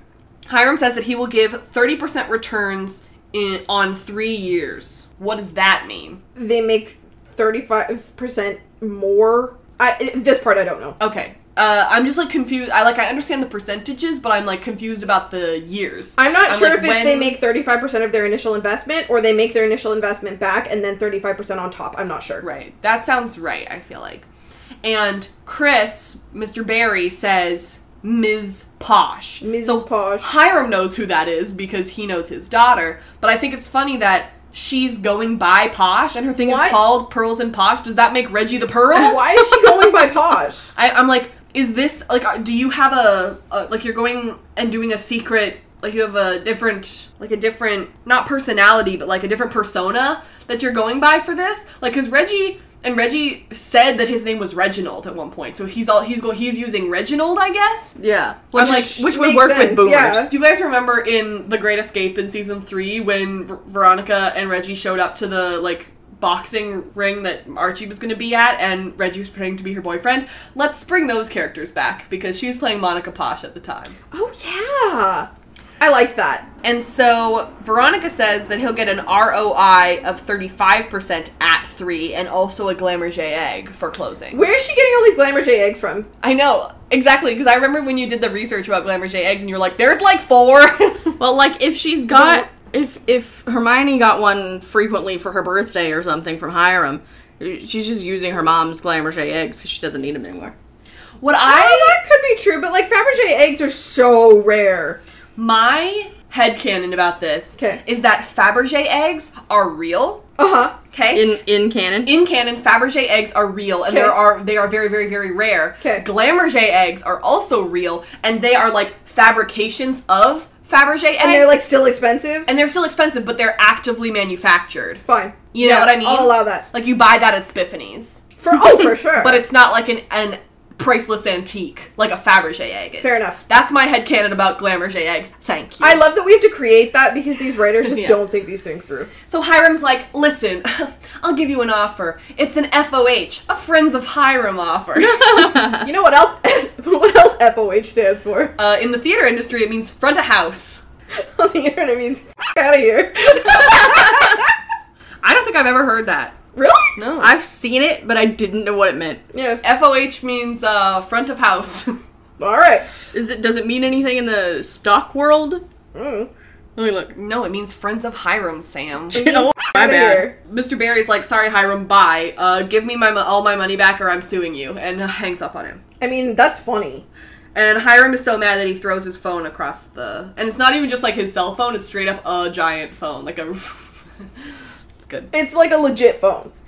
And so uh, Veronica and Reggie have champagne together, and they're like, "We're gonna go and help Betty and Tabitha uh, tonight, and then we'll just keep doing this." Excuse me, they are so good together. I love that everyone was like, okay, we have to take a break from our storylines in order to go help Betty, though. Yeah, exactly. And they have to say it textually. Yeah. yeah. I love this because they're just like, uh, "Did you know that we have chemistry? Here it is." There it is. And so, Oh, yeah, I have a question. okay. The set that they're in, is this the new five seasons Uh, renovated apartment, or is this some kind of her jewelry store? What is she stay, she lives at the Pembroke. She doesn't live at the. Oh, Five not Seasons. five seasons. Wherever she is, is this the Pembroke? I believe this is still the jewelry store. They're just hanging out in the jewelry Yeah. store. it just seems like a huge store. I think it is. Again, I have to wonder how good investment advice can be from a bitch who opened a jewelry store in the middle of a desolate town. Yeah. so later, they're back on the phone, and Reggie's saying on the phone that we're both family men with wife and kids. Where? I love that they're both like fully putting on these personas. Yeah. Like I think it's so funny. that They're "Hello, hi, I'm here to straight up lie to you. Yeah, yeah, yeah. Don't Google me though. Let me pass it on to Veronica, and she's talking about how it's about legacy. It's about taking care of yourself for the rest of your life. So it's about taking care of the rest of your family for the rest of your life.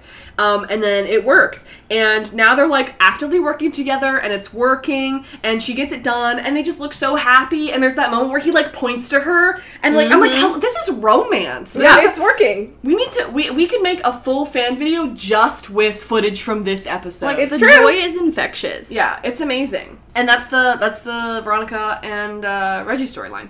Uh, so before we move on, we're going to talk about Patreon real quick. Okay. So Patreon is a service in which you can donate to some of your favorite creators. Uh, if we're one of your favorite creators, thanks. Thank you. We have a Patreon. It's patreon.com slash theafictionados. And you can get some really cool stuff if you join our Patreon. It is a monthly donation. If you do $1 or more, you get early access to all of our podcasts. Um, this one comes out one day in advance, and all the other ones come out a whole week in advance.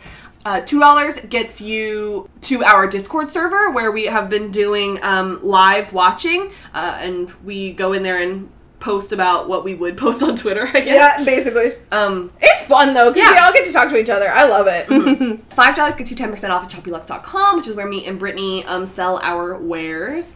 Ten dollars gets you access to our Patreon only podcast, which is called Okay Love You Hi. Um, and if you join, you also get the backlog of all of the other episodes that we're doing. And one of the episodes that we're doing soon is the Afictionados origin story and how we how this started and how it became what it is today Ew, you. including Sam and Brittany's love story. so you better join for that. if you can't help us out on Patreon, check out shopbeeluxe.com. Um, that's somewhere you can get something really cool and support us. If you can't do either of those things, recommend us to a friend. Um, we really appreciate that. Uh, get the word out there, even if the friend is you. If this is the only one that you listen to, check out some of our other ones. We'd really appreciate it. Thank you. Thank you. So next we are going to talk about the Archie storyline. Yay! Um, Archibald! I did the summary for this one. Yay! Archie has dreams of his time in the army with Jackson. He wakes with a start because there's a commotion downstairs. He goes down to find that Jackson is fully immersed in a PTSD nightmare. He attacks Archie, but Uncle Frank stops him before he can do any more damage. The next morning, as they eat cinnamon toast crunch, Archie and Frank talk about Eric's nightmares. Archie has some too, but he says it's been a while since he had one, and uh, that's a lie. Uh, Archie tells Frank about the rehabilitation place that Eric was supposed to be let into, but it's taking too long. Archie starts calling the place more regularly to get Eric in. Uncle Frank brings home a dog from the shelter, and Jackson immediately gets really attached to him. Archie tells us that Vegas died in the time jump. Oh. What the heck? Archie also tells Frank about a dog that they had in the army named Bingo, but he died while they were in battle and they couldn't do anything. The dog attacks Eric at some point, and Frank reveals that the dog was part of Riverdale's dogfighting ring. Archie is pissed. He gathers up Eric and Fangs to go and save the dogs, but Archie also wants to attack the guy who's running it. And so they do. Honestly, good for him. And Archie goes maybe a little too far, to be honest. Later, Frank talks to Eric about Bingo, but Eric reveals that Bingo wasn't a dog, he was a person. Uncle Frank sets up an adoption drive at the El Royale for people to come and rescue the dogs that they saved. They heavily parallel these dogs to Archie and Eric, and it's actually wonderful. they decide to name the dog Bingo. Archie has another nightmare and wakes to a phone call from the rehabilitation place. Archie was calling for Eric, but as he's talking, he has a vision of a bloody, dirty soldier. Bingo. Archie That admits was his name. I'm sorry. Archie admits on the phone that he also needs help. So not really a joking matter, Brittany. So sorry. it's not really a joking matter. So, uh, in his first nightmare, he has three, which I love. Riverdale's like, we understand the power of threes. Yeah, for sure. Uh, they're in the trenches. Eric loses his leg and needs Archie to tell him it's still there, but he like fully sees it somewhere else. Yeah. So then he wakes up. There's a commotion. He goes downstairs, and Eric fully has his gun. Um, That's terrible. Like, why do they still yeah. have guns? well, I think that like didn't, if I remember correctly, which it's okay if you don't because it's been literal months. Um, but like when he was like, man, screw that Hiram guy, he like went to like get a gun so that he could like do That's stuff. right. Yeah, so like that's where he got that. But like, bro, not great to like have it and almost shoot. Like imagine, Yeah. imagine if he did and then he woke up and he was like, I killed both Archie and Uncle Frank. Like, Exactly. then what, you know? Um, so he almost shoots Archie, but then Frank stops him. And Archie and Frank talk the next morning about his chronic nightmares, and he's like, Yeah, but it's like it's never been this bad. This is like clearly has been the worst one. This is an extraordinary circumstance. and they're actively eating cinnamon toast crunch, so there's another one there. They said, Hey, could, we could give it we could give it a, a funny little snappy Riverdale name, but they paid for it, so What we're do you think it not. be? Cinnamon, Cinnamon toast crackle. crackle. Munch. Snap, mm. crackle. We just did the pop. same thing Yeah. same time. What munch? Yeah, cinnamon Yeah. crust munch. I like Cinnamon, munch. cinnamon, cinnamon, Cinnamon bread toast munch. Cinnamon bread munch. Yep. Ew. bread munch. Try and tell me that Riverdale wouldn't do something gross like that. Bread munch. French toast munch. French oh, it probably toast would be munch. French toast something. Bread munch. Bread munch makes me want to pass away. It's a it's a special version. It's where they don't toast any of it, so you just get raw dough. gross. Go to jail, Brittany. So Archie says yes that he has had nightmares, but not in a while, which is a straight up lie. And so Uncle Frank is like, "Listen, I've known people where this has happened to." And Archie's talking about how like he was supposed to go to like that place or whatever, but they're not really answering. And so Frank says he's going to look into something else. So in the next scene, Archie and Eric have like gone to that place or gone to like some sort of place like it, and they waited six hours to see someone just for them to tell them that they need to have filled out different forms. And I'm like, maybe that should have been communicated better. It reminds me of um when Americans talk about the DMV. Mm. Like I've never experienced anything like the DMV because like anytime I've been at like a AAA or a BCA, it's actually like pretty fast. Yeah. A little bit. And Eric says this happens every time he tries to go there. He's never, he just never has the right forms done. Isn't this true to life that like veterans have a really hard time getting mm, support Yes. after they come home? they sure. absolutely do. And I love the scene where Archie's just on the phone talking to the people and he's like leaving a voicemail like, mm-hmm. "Hi, I've called multiple times. I'm calling on Can you behalf of my friend. us?" Please help us." I, like I just felt like that was like so realistic to like the adult experience as well, mm-hmm. just being like, "I'm trying to be an adult and doing something mature, but you're not helping me and so I don't know what to do." So, Frank turns out got them a rescue dog and he says, "Meet our new roommate." And I'm like, "Is anybody is anybody here wondering where Jughead is?" Like, does anybody here care about your other roommate that was supposed Oh to be my here? god, yeah. Like, isn't Jughead? Jughead like went to New York. All of his stuff is left. at Archie's house. I'm telling you, they're phasing Cole out of the show. Right. And Watch honestly, the next like, episode be completely about him, though. Yeah. Yeah. The, the trailer, I was like, is this just about Jughead? Like it's going to be, but I feel like his story is like coming to an end or something. That or Cole wanted less episodes. honestly, like maybe last season, especially because it was very Jughead centric, I was like, I could never see this show without Jughead. Um, but like having lost him for like a few episodes, I'm like, Whatever, it could go on. sure, I guess. You Like know? I like I like the spooky aspect of his storyline, but then they kind of just went in a different direction. I'm like, what happened to the aliens? right. yeah. Oh, true. What happened to the? What aliens? happened to all the Mothman, dude? I'm like, are we gonna bring this back? I hope so. And so Uncle Frank is saying that lots of veterans adopt pets, um, and that he was found near a dumpster. And Eric says, "What happened to his ears?" And he's like, "Oh, I don't know." And I was like, "Is that something that happens with dog fighting, where they do something Yes. specific to their ears?" Yeah, they so, clip was, their ears. so it was meant to be foreshadowing. Yeah, a lot of like people will be like, "Oh, it's for their health." No, you're not supposed to clip tails or ears. It's not for their health. It's for their aesthetics. It has nothing to do with the breed. But yeah, basically what they do is they slice their ears sideways. Mm-hmm. So that's why Doberman ears always look like that. Yeah. you know? Mm-hmm. It- that's artificial.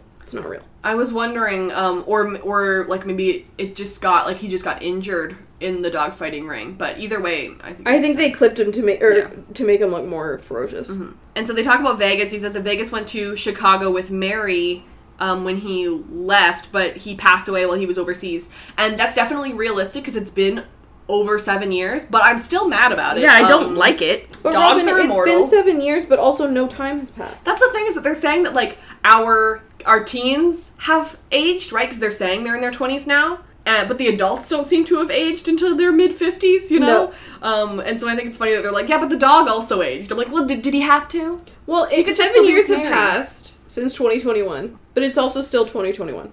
No, I know, but like, why So are dogs should be immortal in this case. That's Yeah. what I'm saying, yeah, for sure. And Archie says that Vegas was his best friend. so Jughead stands in the doorway crying about how Archie's not his best friend, apparently. Well, they haven't spoken in seven years, right? No, that's what I'm saying, but like he's like he was my best friend like back when I was hanging out with with with Vegas. When, When I wasn't when I was at when I was also friends with Jughead, you know. I mean, Vegas is a better friend than Jughead. I'm gonna say it. Uh, I'll take it. I'll take it.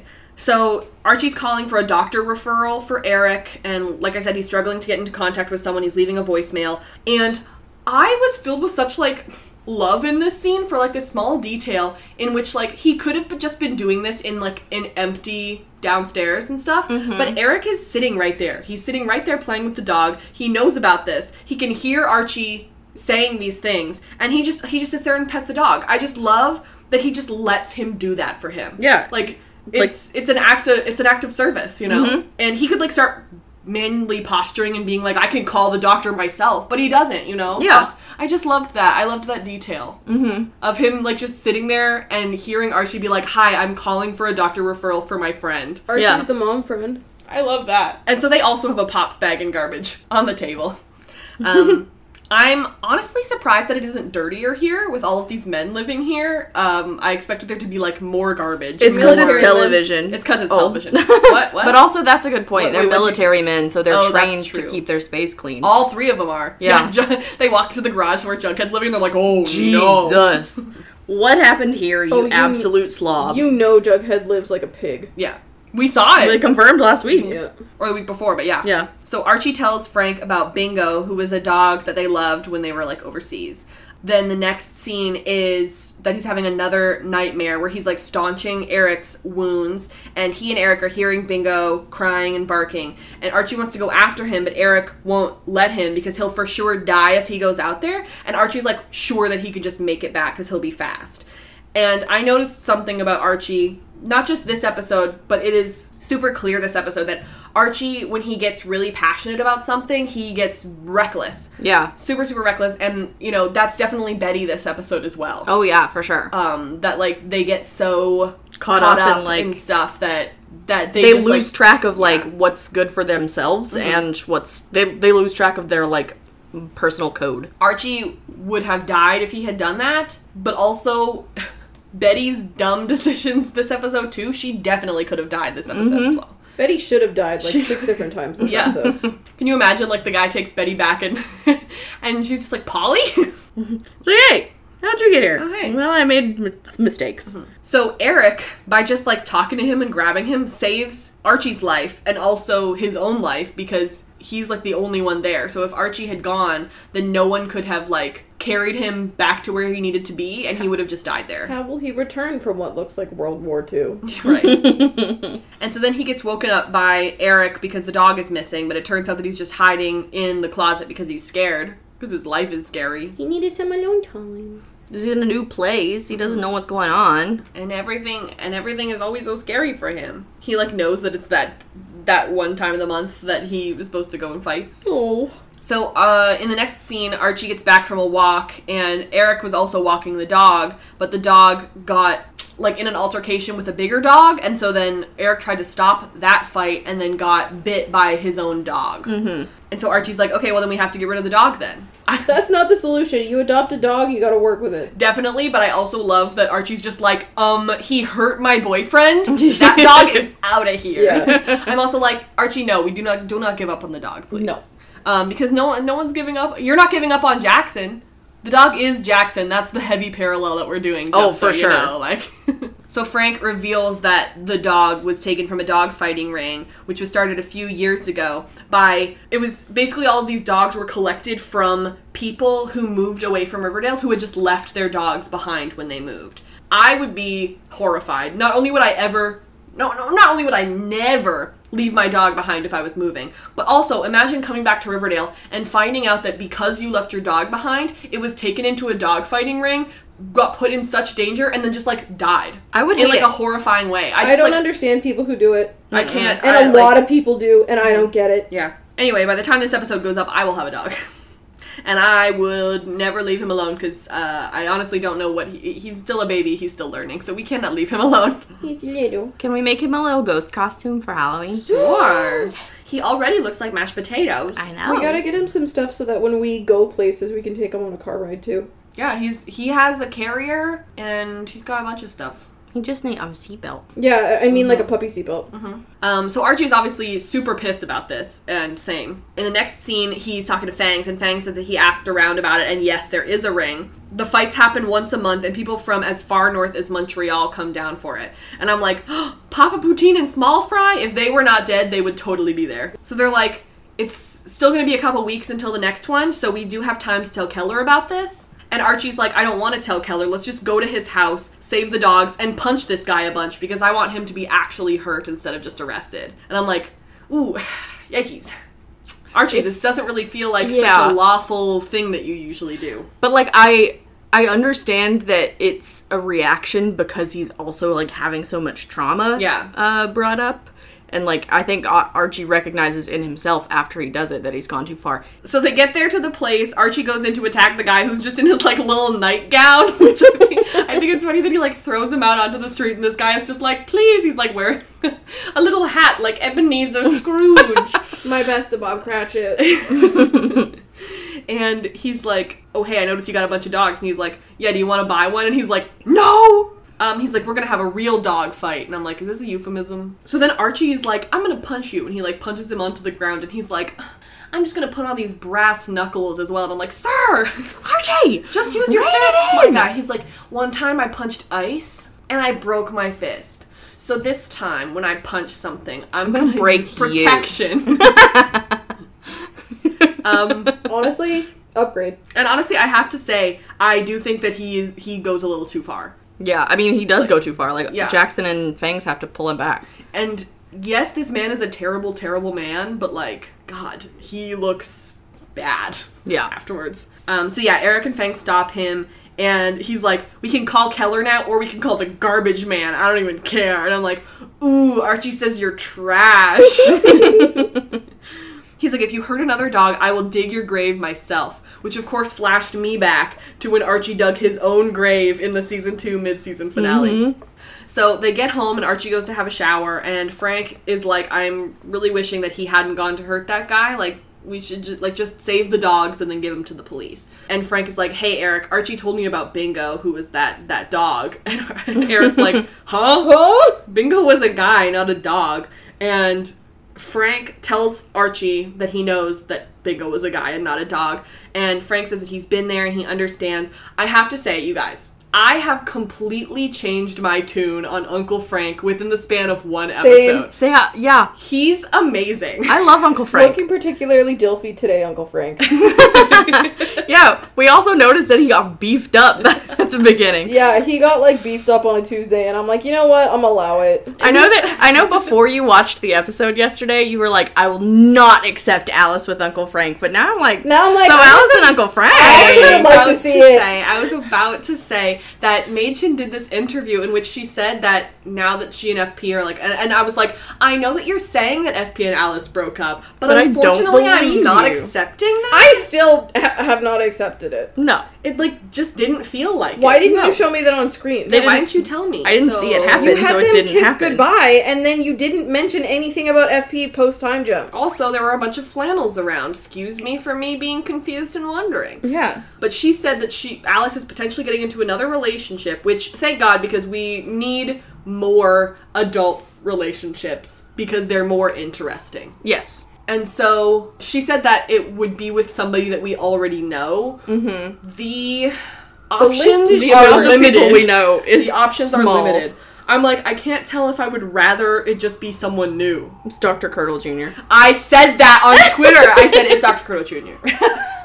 You're an idiot. Even I would be upset if it was Dr. Curdle Jr. I'd be like, please, Dr. Curdle Jr. is an an asexual entity. He is not part of this at Yeah. all. Please keep him separate. What are the actual options? Hiram, Hermione, I guess, but they kind of seem I, like th- they're I honestly thing. think that Mary is poten- is a Ma- is yeah, Yeah. Mary, potential option. Penelope. My thought was Penelope. Keller, but now and and I would have continued to say that Keller was potential until knowing that Sierra is coming back. yeah. Um, because if Sierra was just staying gone, I would still say that Keller was. then probably I would an assume option. that they like had broken up Yeah. like everybody Mhm. else. But unless Sierra comes back in the Pussycat episode, says, "Oh yes, hello, ex-husband of mine," and, And then, then- Keller's an option. Sure. Um, and then Uncle Frank, um, which I was not going to be into, and now I'm just like, whatever. Like she like I kissed would- up on Fred in Midnight Club, so I would his accept brother. I would accept Keller because they're the the two hottest parents. what? Sorry, uh, if it's Frank, it's still phallus. Oh my god. What is it Oh, called? if it's- no. if it's, it's just Frank again. Fralis. Phallus. That's sad.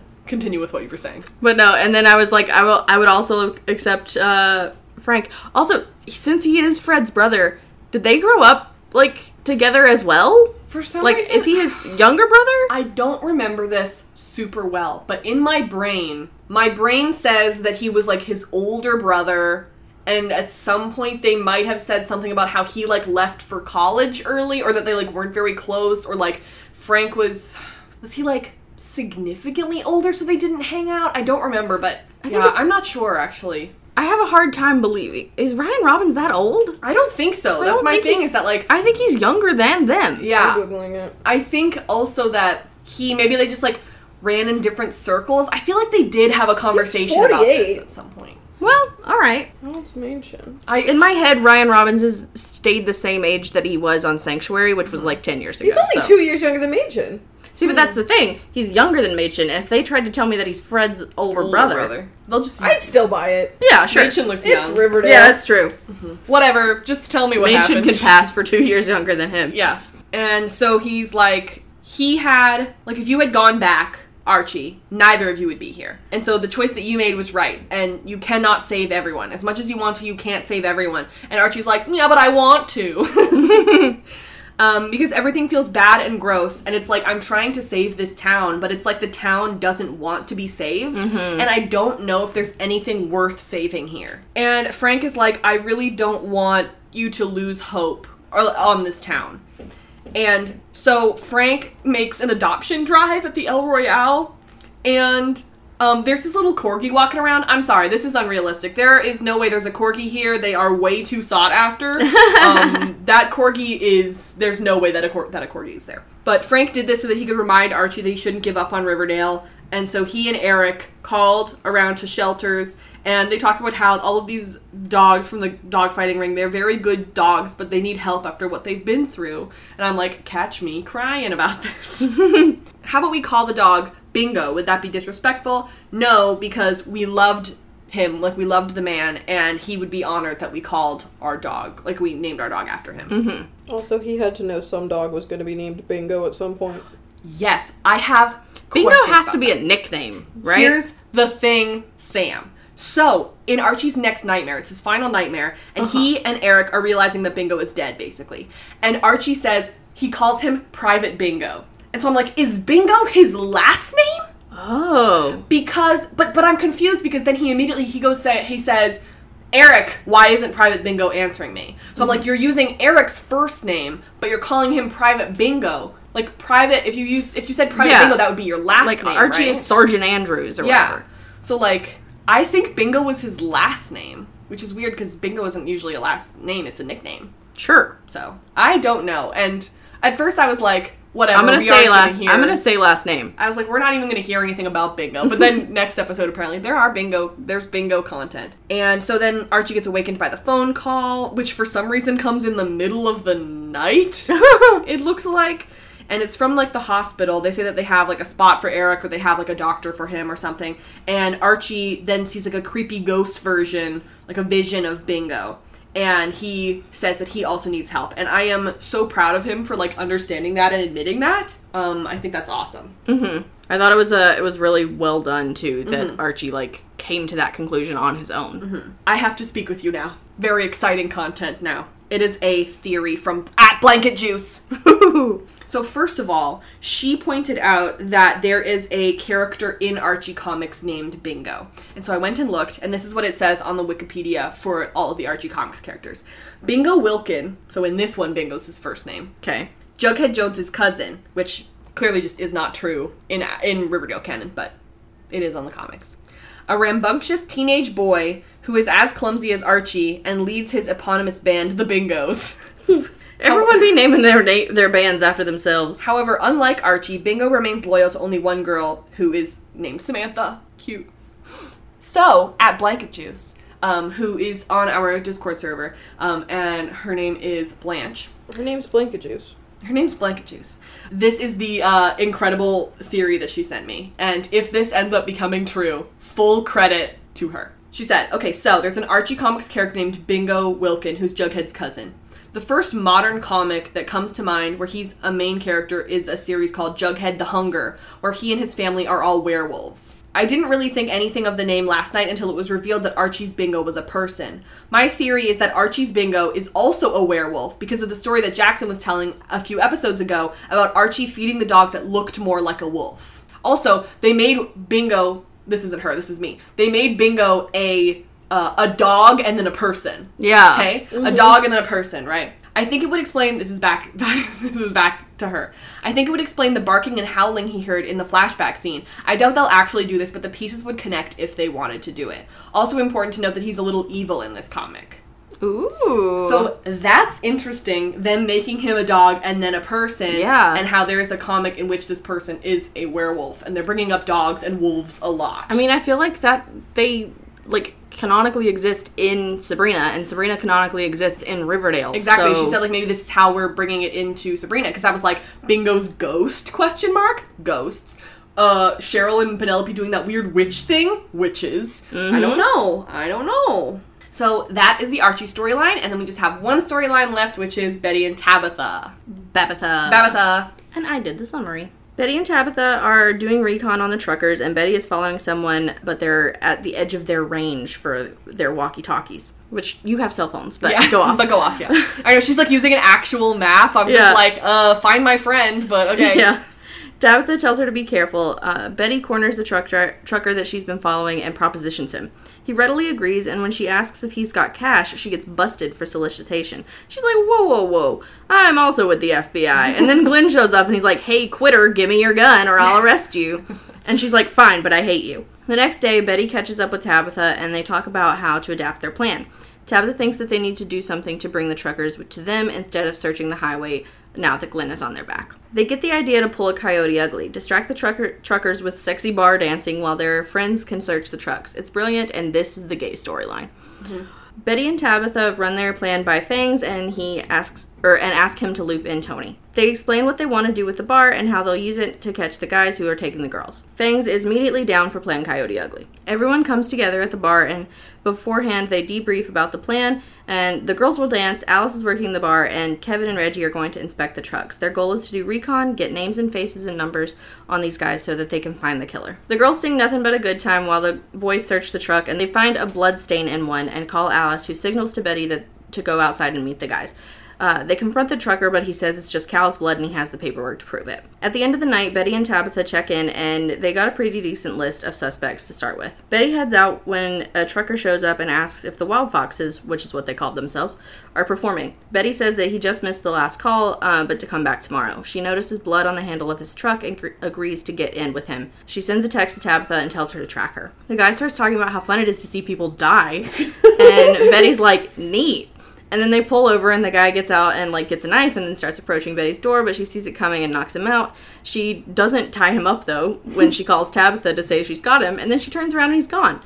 He uh, comes back around the truck with a chainsaw this time and attacks Betty again uh, in the cab of the truck. Betty manages to somehow knock him out by throwing a wrench at his head uh, just as Tabitha shows up.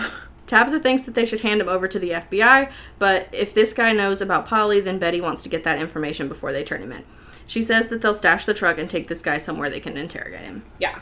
So first of all, Betty's code name is Nighthawk.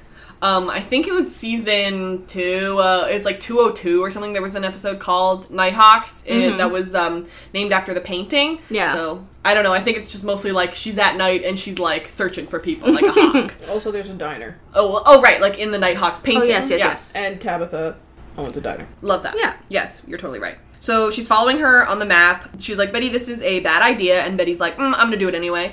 And I'm like, you guys are in love, right? Like, Tabitha's like so worried about Betty, which, like, of course you would be even if you were just friends. But I'm like, uh, you guys are in love, right? You're you're in love. Yeah. So Betty approaches the dude as he's peeing, and she's like, "Hey, you want a boink?" Uh, and he's like, "Sure." And she's like, "Also, do you have money?" And he's like, "Yo, I'm with the FBI." And she's like, "Yo, me too." and Glenn's like, "No, you aren't. You quit."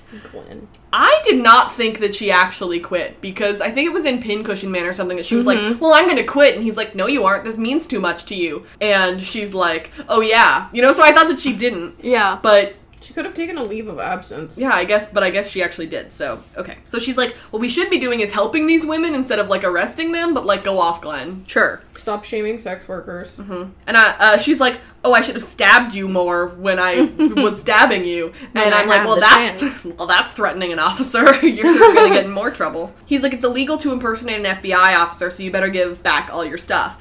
So later, when she's with Kevin and Reggie, she has three full FBI jackets, Yeah. and I'm like, "Where did you get those?" Like, did you Amazon. just? She made him with her. Amazon. She made him with her Cricut. That's why that guy is so like dismissive. Is he's just like, uh, yeah, I can see that the, the like FBI is peeling off. Yeah. He's, yeah, Did you get those at Party City? You forgot to use the hot press on it. Or you like get your that at X Files cosplay. Spirit Halloween. So Tabitha chastises Betty about going it alone, which of course is foreshadowing for later when she also doesn't listen to what Tabitha's telling her to do. Betty, She- stop being dumb. And she's like, "Well, I can't be on the highway anyway because Glenn is out there."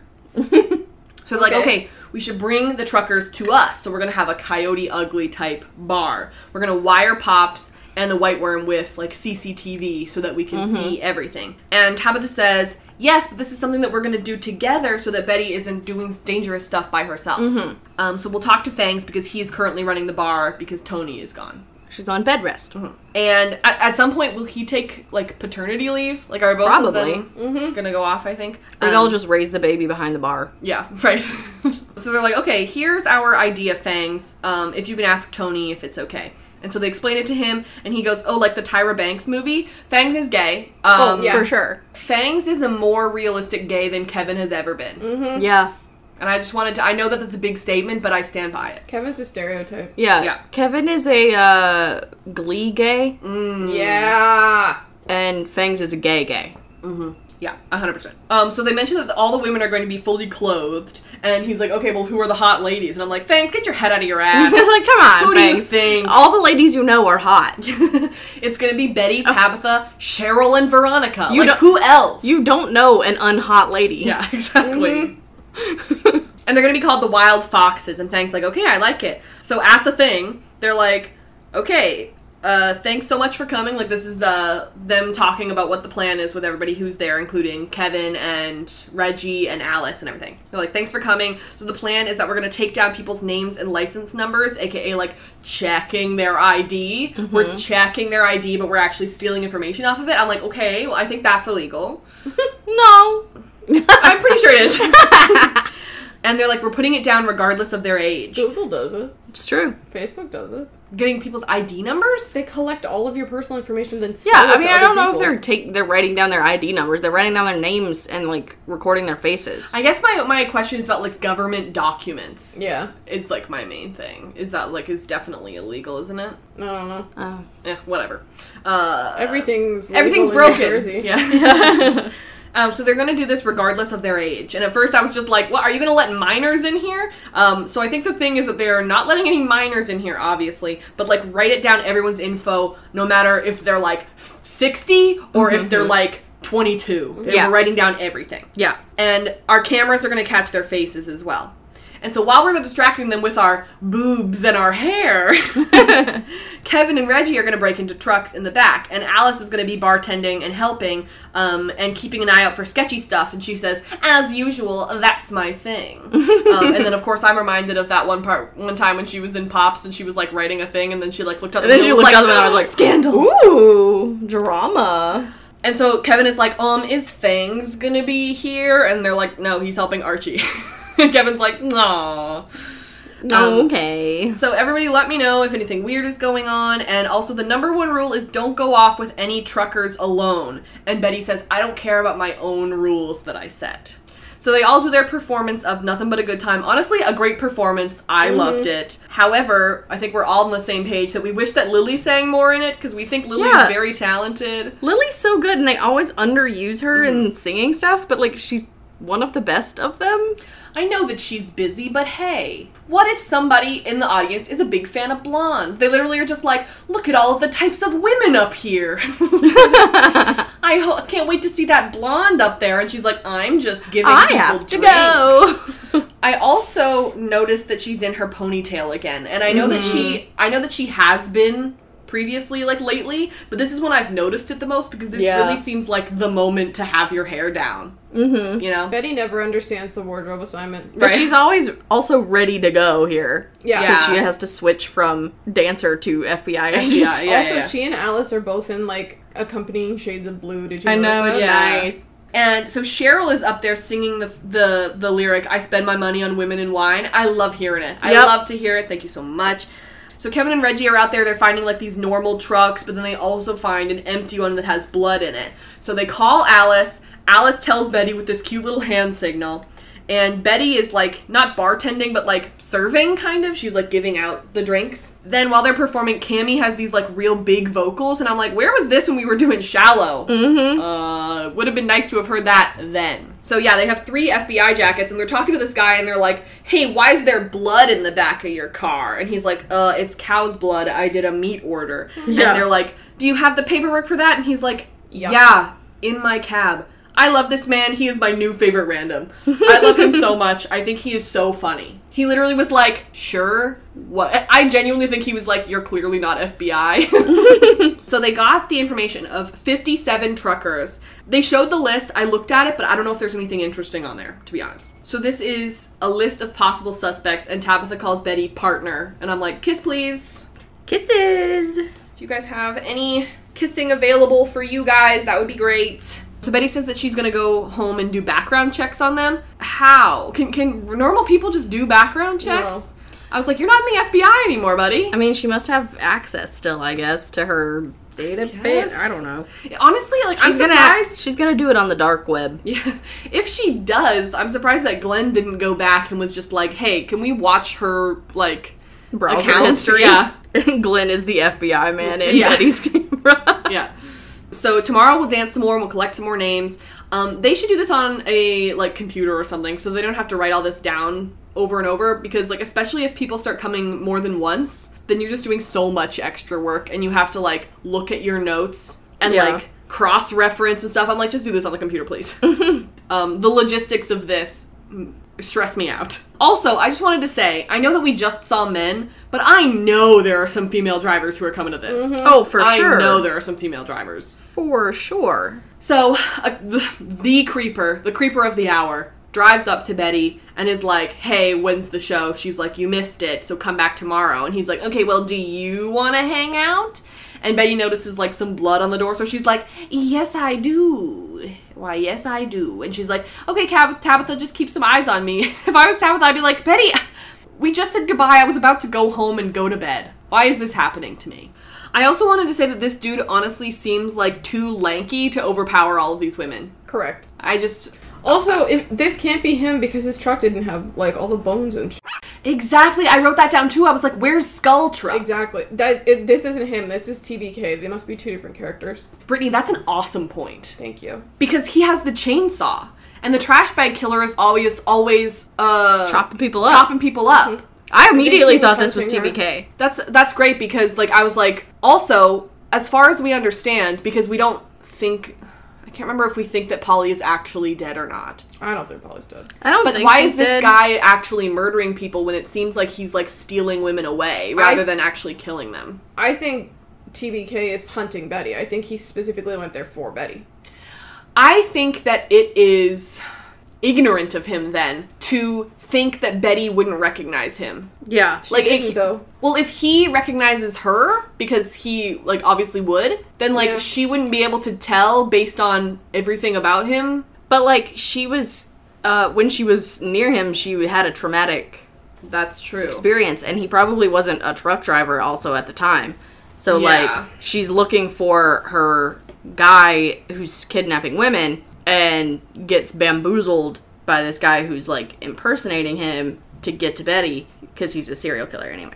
I cannot wait, first of all, for her to be like, hey, Glenn, I caught the trash bag killer for you, you know? But also, um, them, like, chaining him up like we see in the in the trailer for next episode. We see him, like, all chained up and stuff. And her being like, we need to get more information on Polly. And then she gets there and she's like, tell me where my sister is. And he's just like, huh? I don't know. all I do is murder people. I was trying to kill you, girl. Yeah. yeah, so my next note was, is this the Skull Truck? What about Skull Truck? And then I was like, did we actually ever see Skull Truck on the show, or was that just promotional images? We saw it, right? Mm-hmm. Yeah.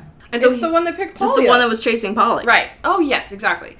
So he's like, we'll go to a motel. And she's like, okay. And she's like, are you just passing through? And he's like, no, I'm visiting my grandma who's dying. I'm like, I wonder if that's true or not. Feels like no. But why bring it up if you want us to just say something really creepy and weird? He's like, cause I, it, no, it's not. Like, thanks for saying sorry that my grandma's dying, but it's okay because I like watching people die. Ugh.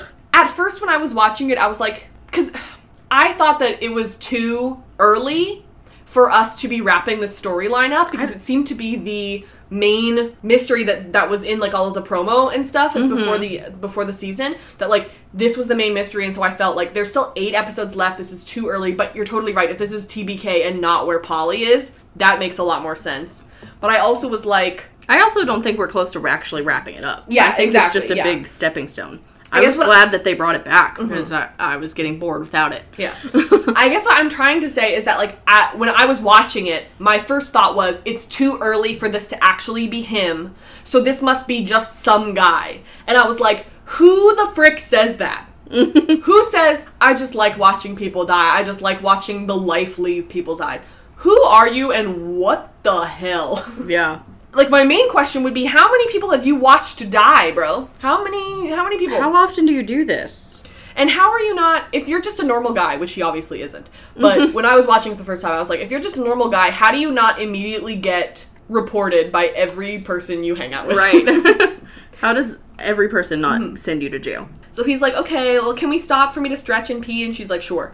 And so he goes around, he gets a knife, but then she kicks the door uh, open and knocks him out.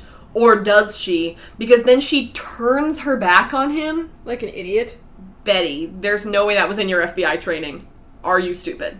And then when she turns back around, he's gone. And then he comes back with a chainsaw? Where did that come from? Because we sure didn't o- hear him open the back of the truck. Right. Where was that? You just keep it on the bottom? I don't know. My next question is, and I think the answer is yes, is this the same chainsaw we see Betty with in the trailer? Like in the trailer for the mid-season? This has to be the same chainsaw, right? Mm-hmm. There's Yeah. not just multiple chainsaws. No, No, it's got to be that. it's the same damn She's thing. gonna use his train chainsaw to torture him into telling her about Polly. or threaten. Next at the very episode, I would least. think. Mhm. Yeah. So she like hides in the truck, but then he starts coming at her from the top, and he gets up there way too fast. And I know that's movie magic, but also that's terrifying. And he starts putting the chainsaw through the the roof of the car.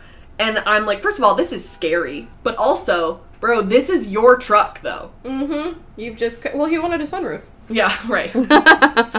it's just like if you've He's done not. this, He's not actually attacking Betty. He's, actually he's just- just, building a sunroof, and he thought this this, was was actually HGTV. the right time to do it. yeah, I'm just like, if you have done this to a bunch of other people and you haven't managed to like ruin your own truck, what makes you be like, I have to ruin my own truck? You know, Yeah. like this is just a lot of evidence, Insurance. right? He's like, oh my god, someone got a chainsaw. Mm-hmm. Please believe me, Mr. Insurance. So she has to get out and run, and she ends up hitting him in the head with a wrench to knock him out, and fantastic. Great aim. And so Tabitha shows up in her gorgeous antique car, and so they're like, okay, we'll park this truck somewhere, and then we take him and we keep him uh, because I don't want to give him to Glenn right now because I need information on where Polly is, and then we can give him to Glenn. But yeah, our theory is that this is actually TBK, and uh, he doesn't know where Polly is. Yep. Yeah. Or they're working together. Did we ever see like a visage of TBK, and that he was like I think he was masked. I know that's why like in my mind he's like he's as large as the Black Hood. Yeah. So I'm like, why is this guy so small? Anyway, yeah. No, I think he. I. I don't. I think he was just like above her in that like right, Silence of the Lambs style shot. right. So that is the episode, and now we are going to go into segments. Woo. Um, so uh, my first segment is which character needs a hug the most. Mm-hmm. I'm gonna give it to both Archie and Jackson. That's a good one. Yeah, Good selection. Mm-hmm. Uh, my first segment is what is Sam shipping the most, and it is so obviously veggie. yeah, for sure. Yeah, They, they're so good. this Hundred episode. percent. Yeah. They have such good chemistry. And my segment is which MILF was the most badass. Uh, I'm gonna give it to Al- Alice for that Boussier. yeah, Hell great, yeah. great, great. Uh, my other segment is uh, did anyone mention FP? Not in the show, but apparently he sure did break Alice's heart.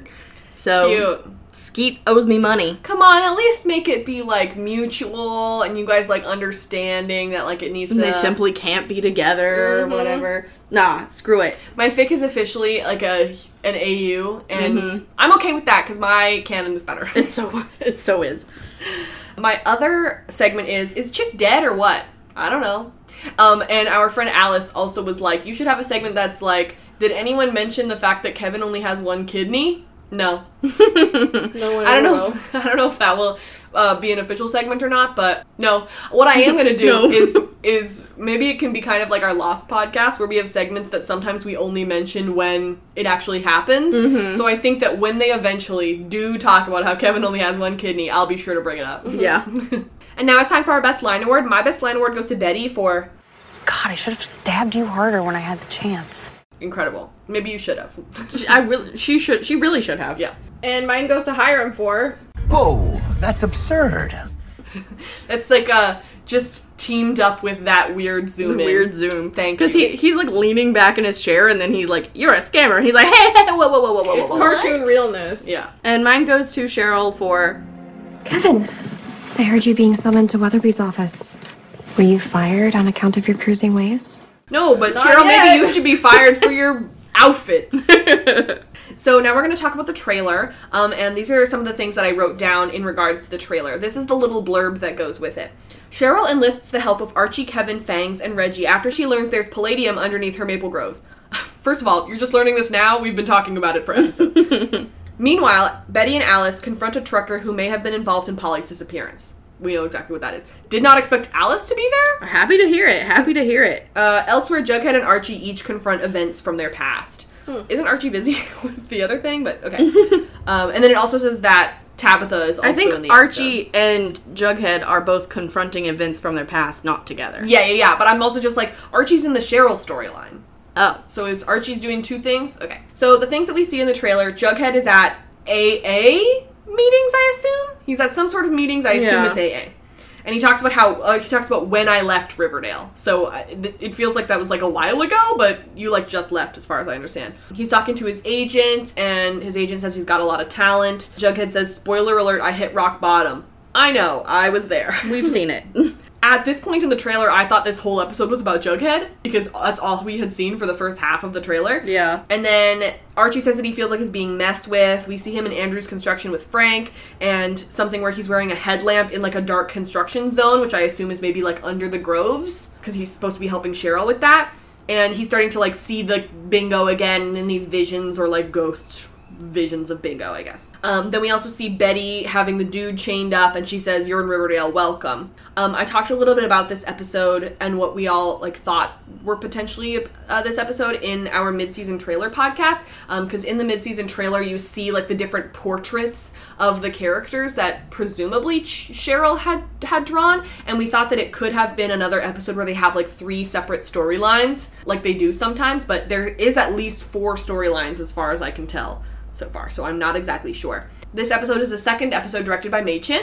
Nice. Um, so that's exciting, and it's also written by the same guy who wrote Killing Mr. Honey. So um, the So the same combo. the, du- the duo well. of those two um, are are coming back. So that will be great. I'm excited. I think Mei Chin is very talented. So thank you so much for listening to this episode. Music is Terminal by Good News Tunes. Um, thank you to Emily for uh, hanging out in her room while we recorded this podcast. She's an icon. Mm-hmm.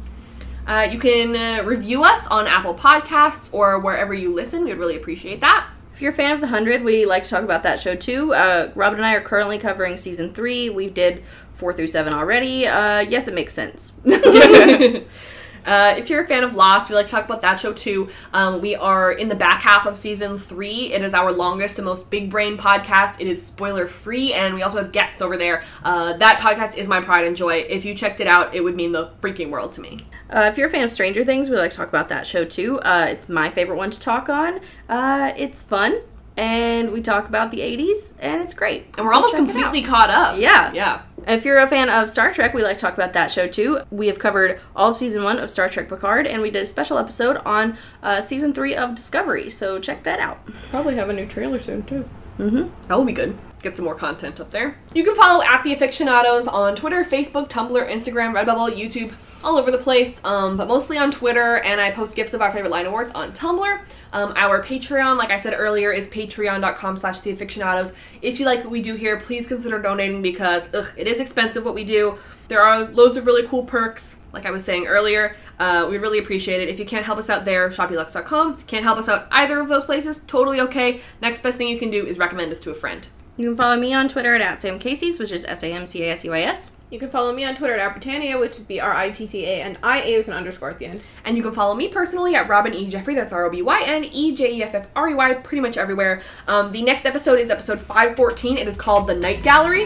Um, Night Gallery is an American anthology television series that aired on NBC from 1970 to 1973, featuring stories of horror and the macabre. Rod Serling, who had gained fame from an earlier series, The Twilight Zone, served both as the on air host of Night Gallery and as a major contributor of scripts, although he did not have the same control of content and tone as he had on The Twilight Zone. Serling viewed Night Gallery as a logical extension of The Twilight Zone, but while both series shared an interest in thought provoking dark fantasy, more of Twilight Zone's offerings were science fiction, and Night Gallery focused on horrors of the supernatural. Hmm, cool. So that should be pretty cool. Yeah. I'm down with either. I one. like Yeah. those things. Hmm. Okay, love you. Bye. Okay, love you. Bye.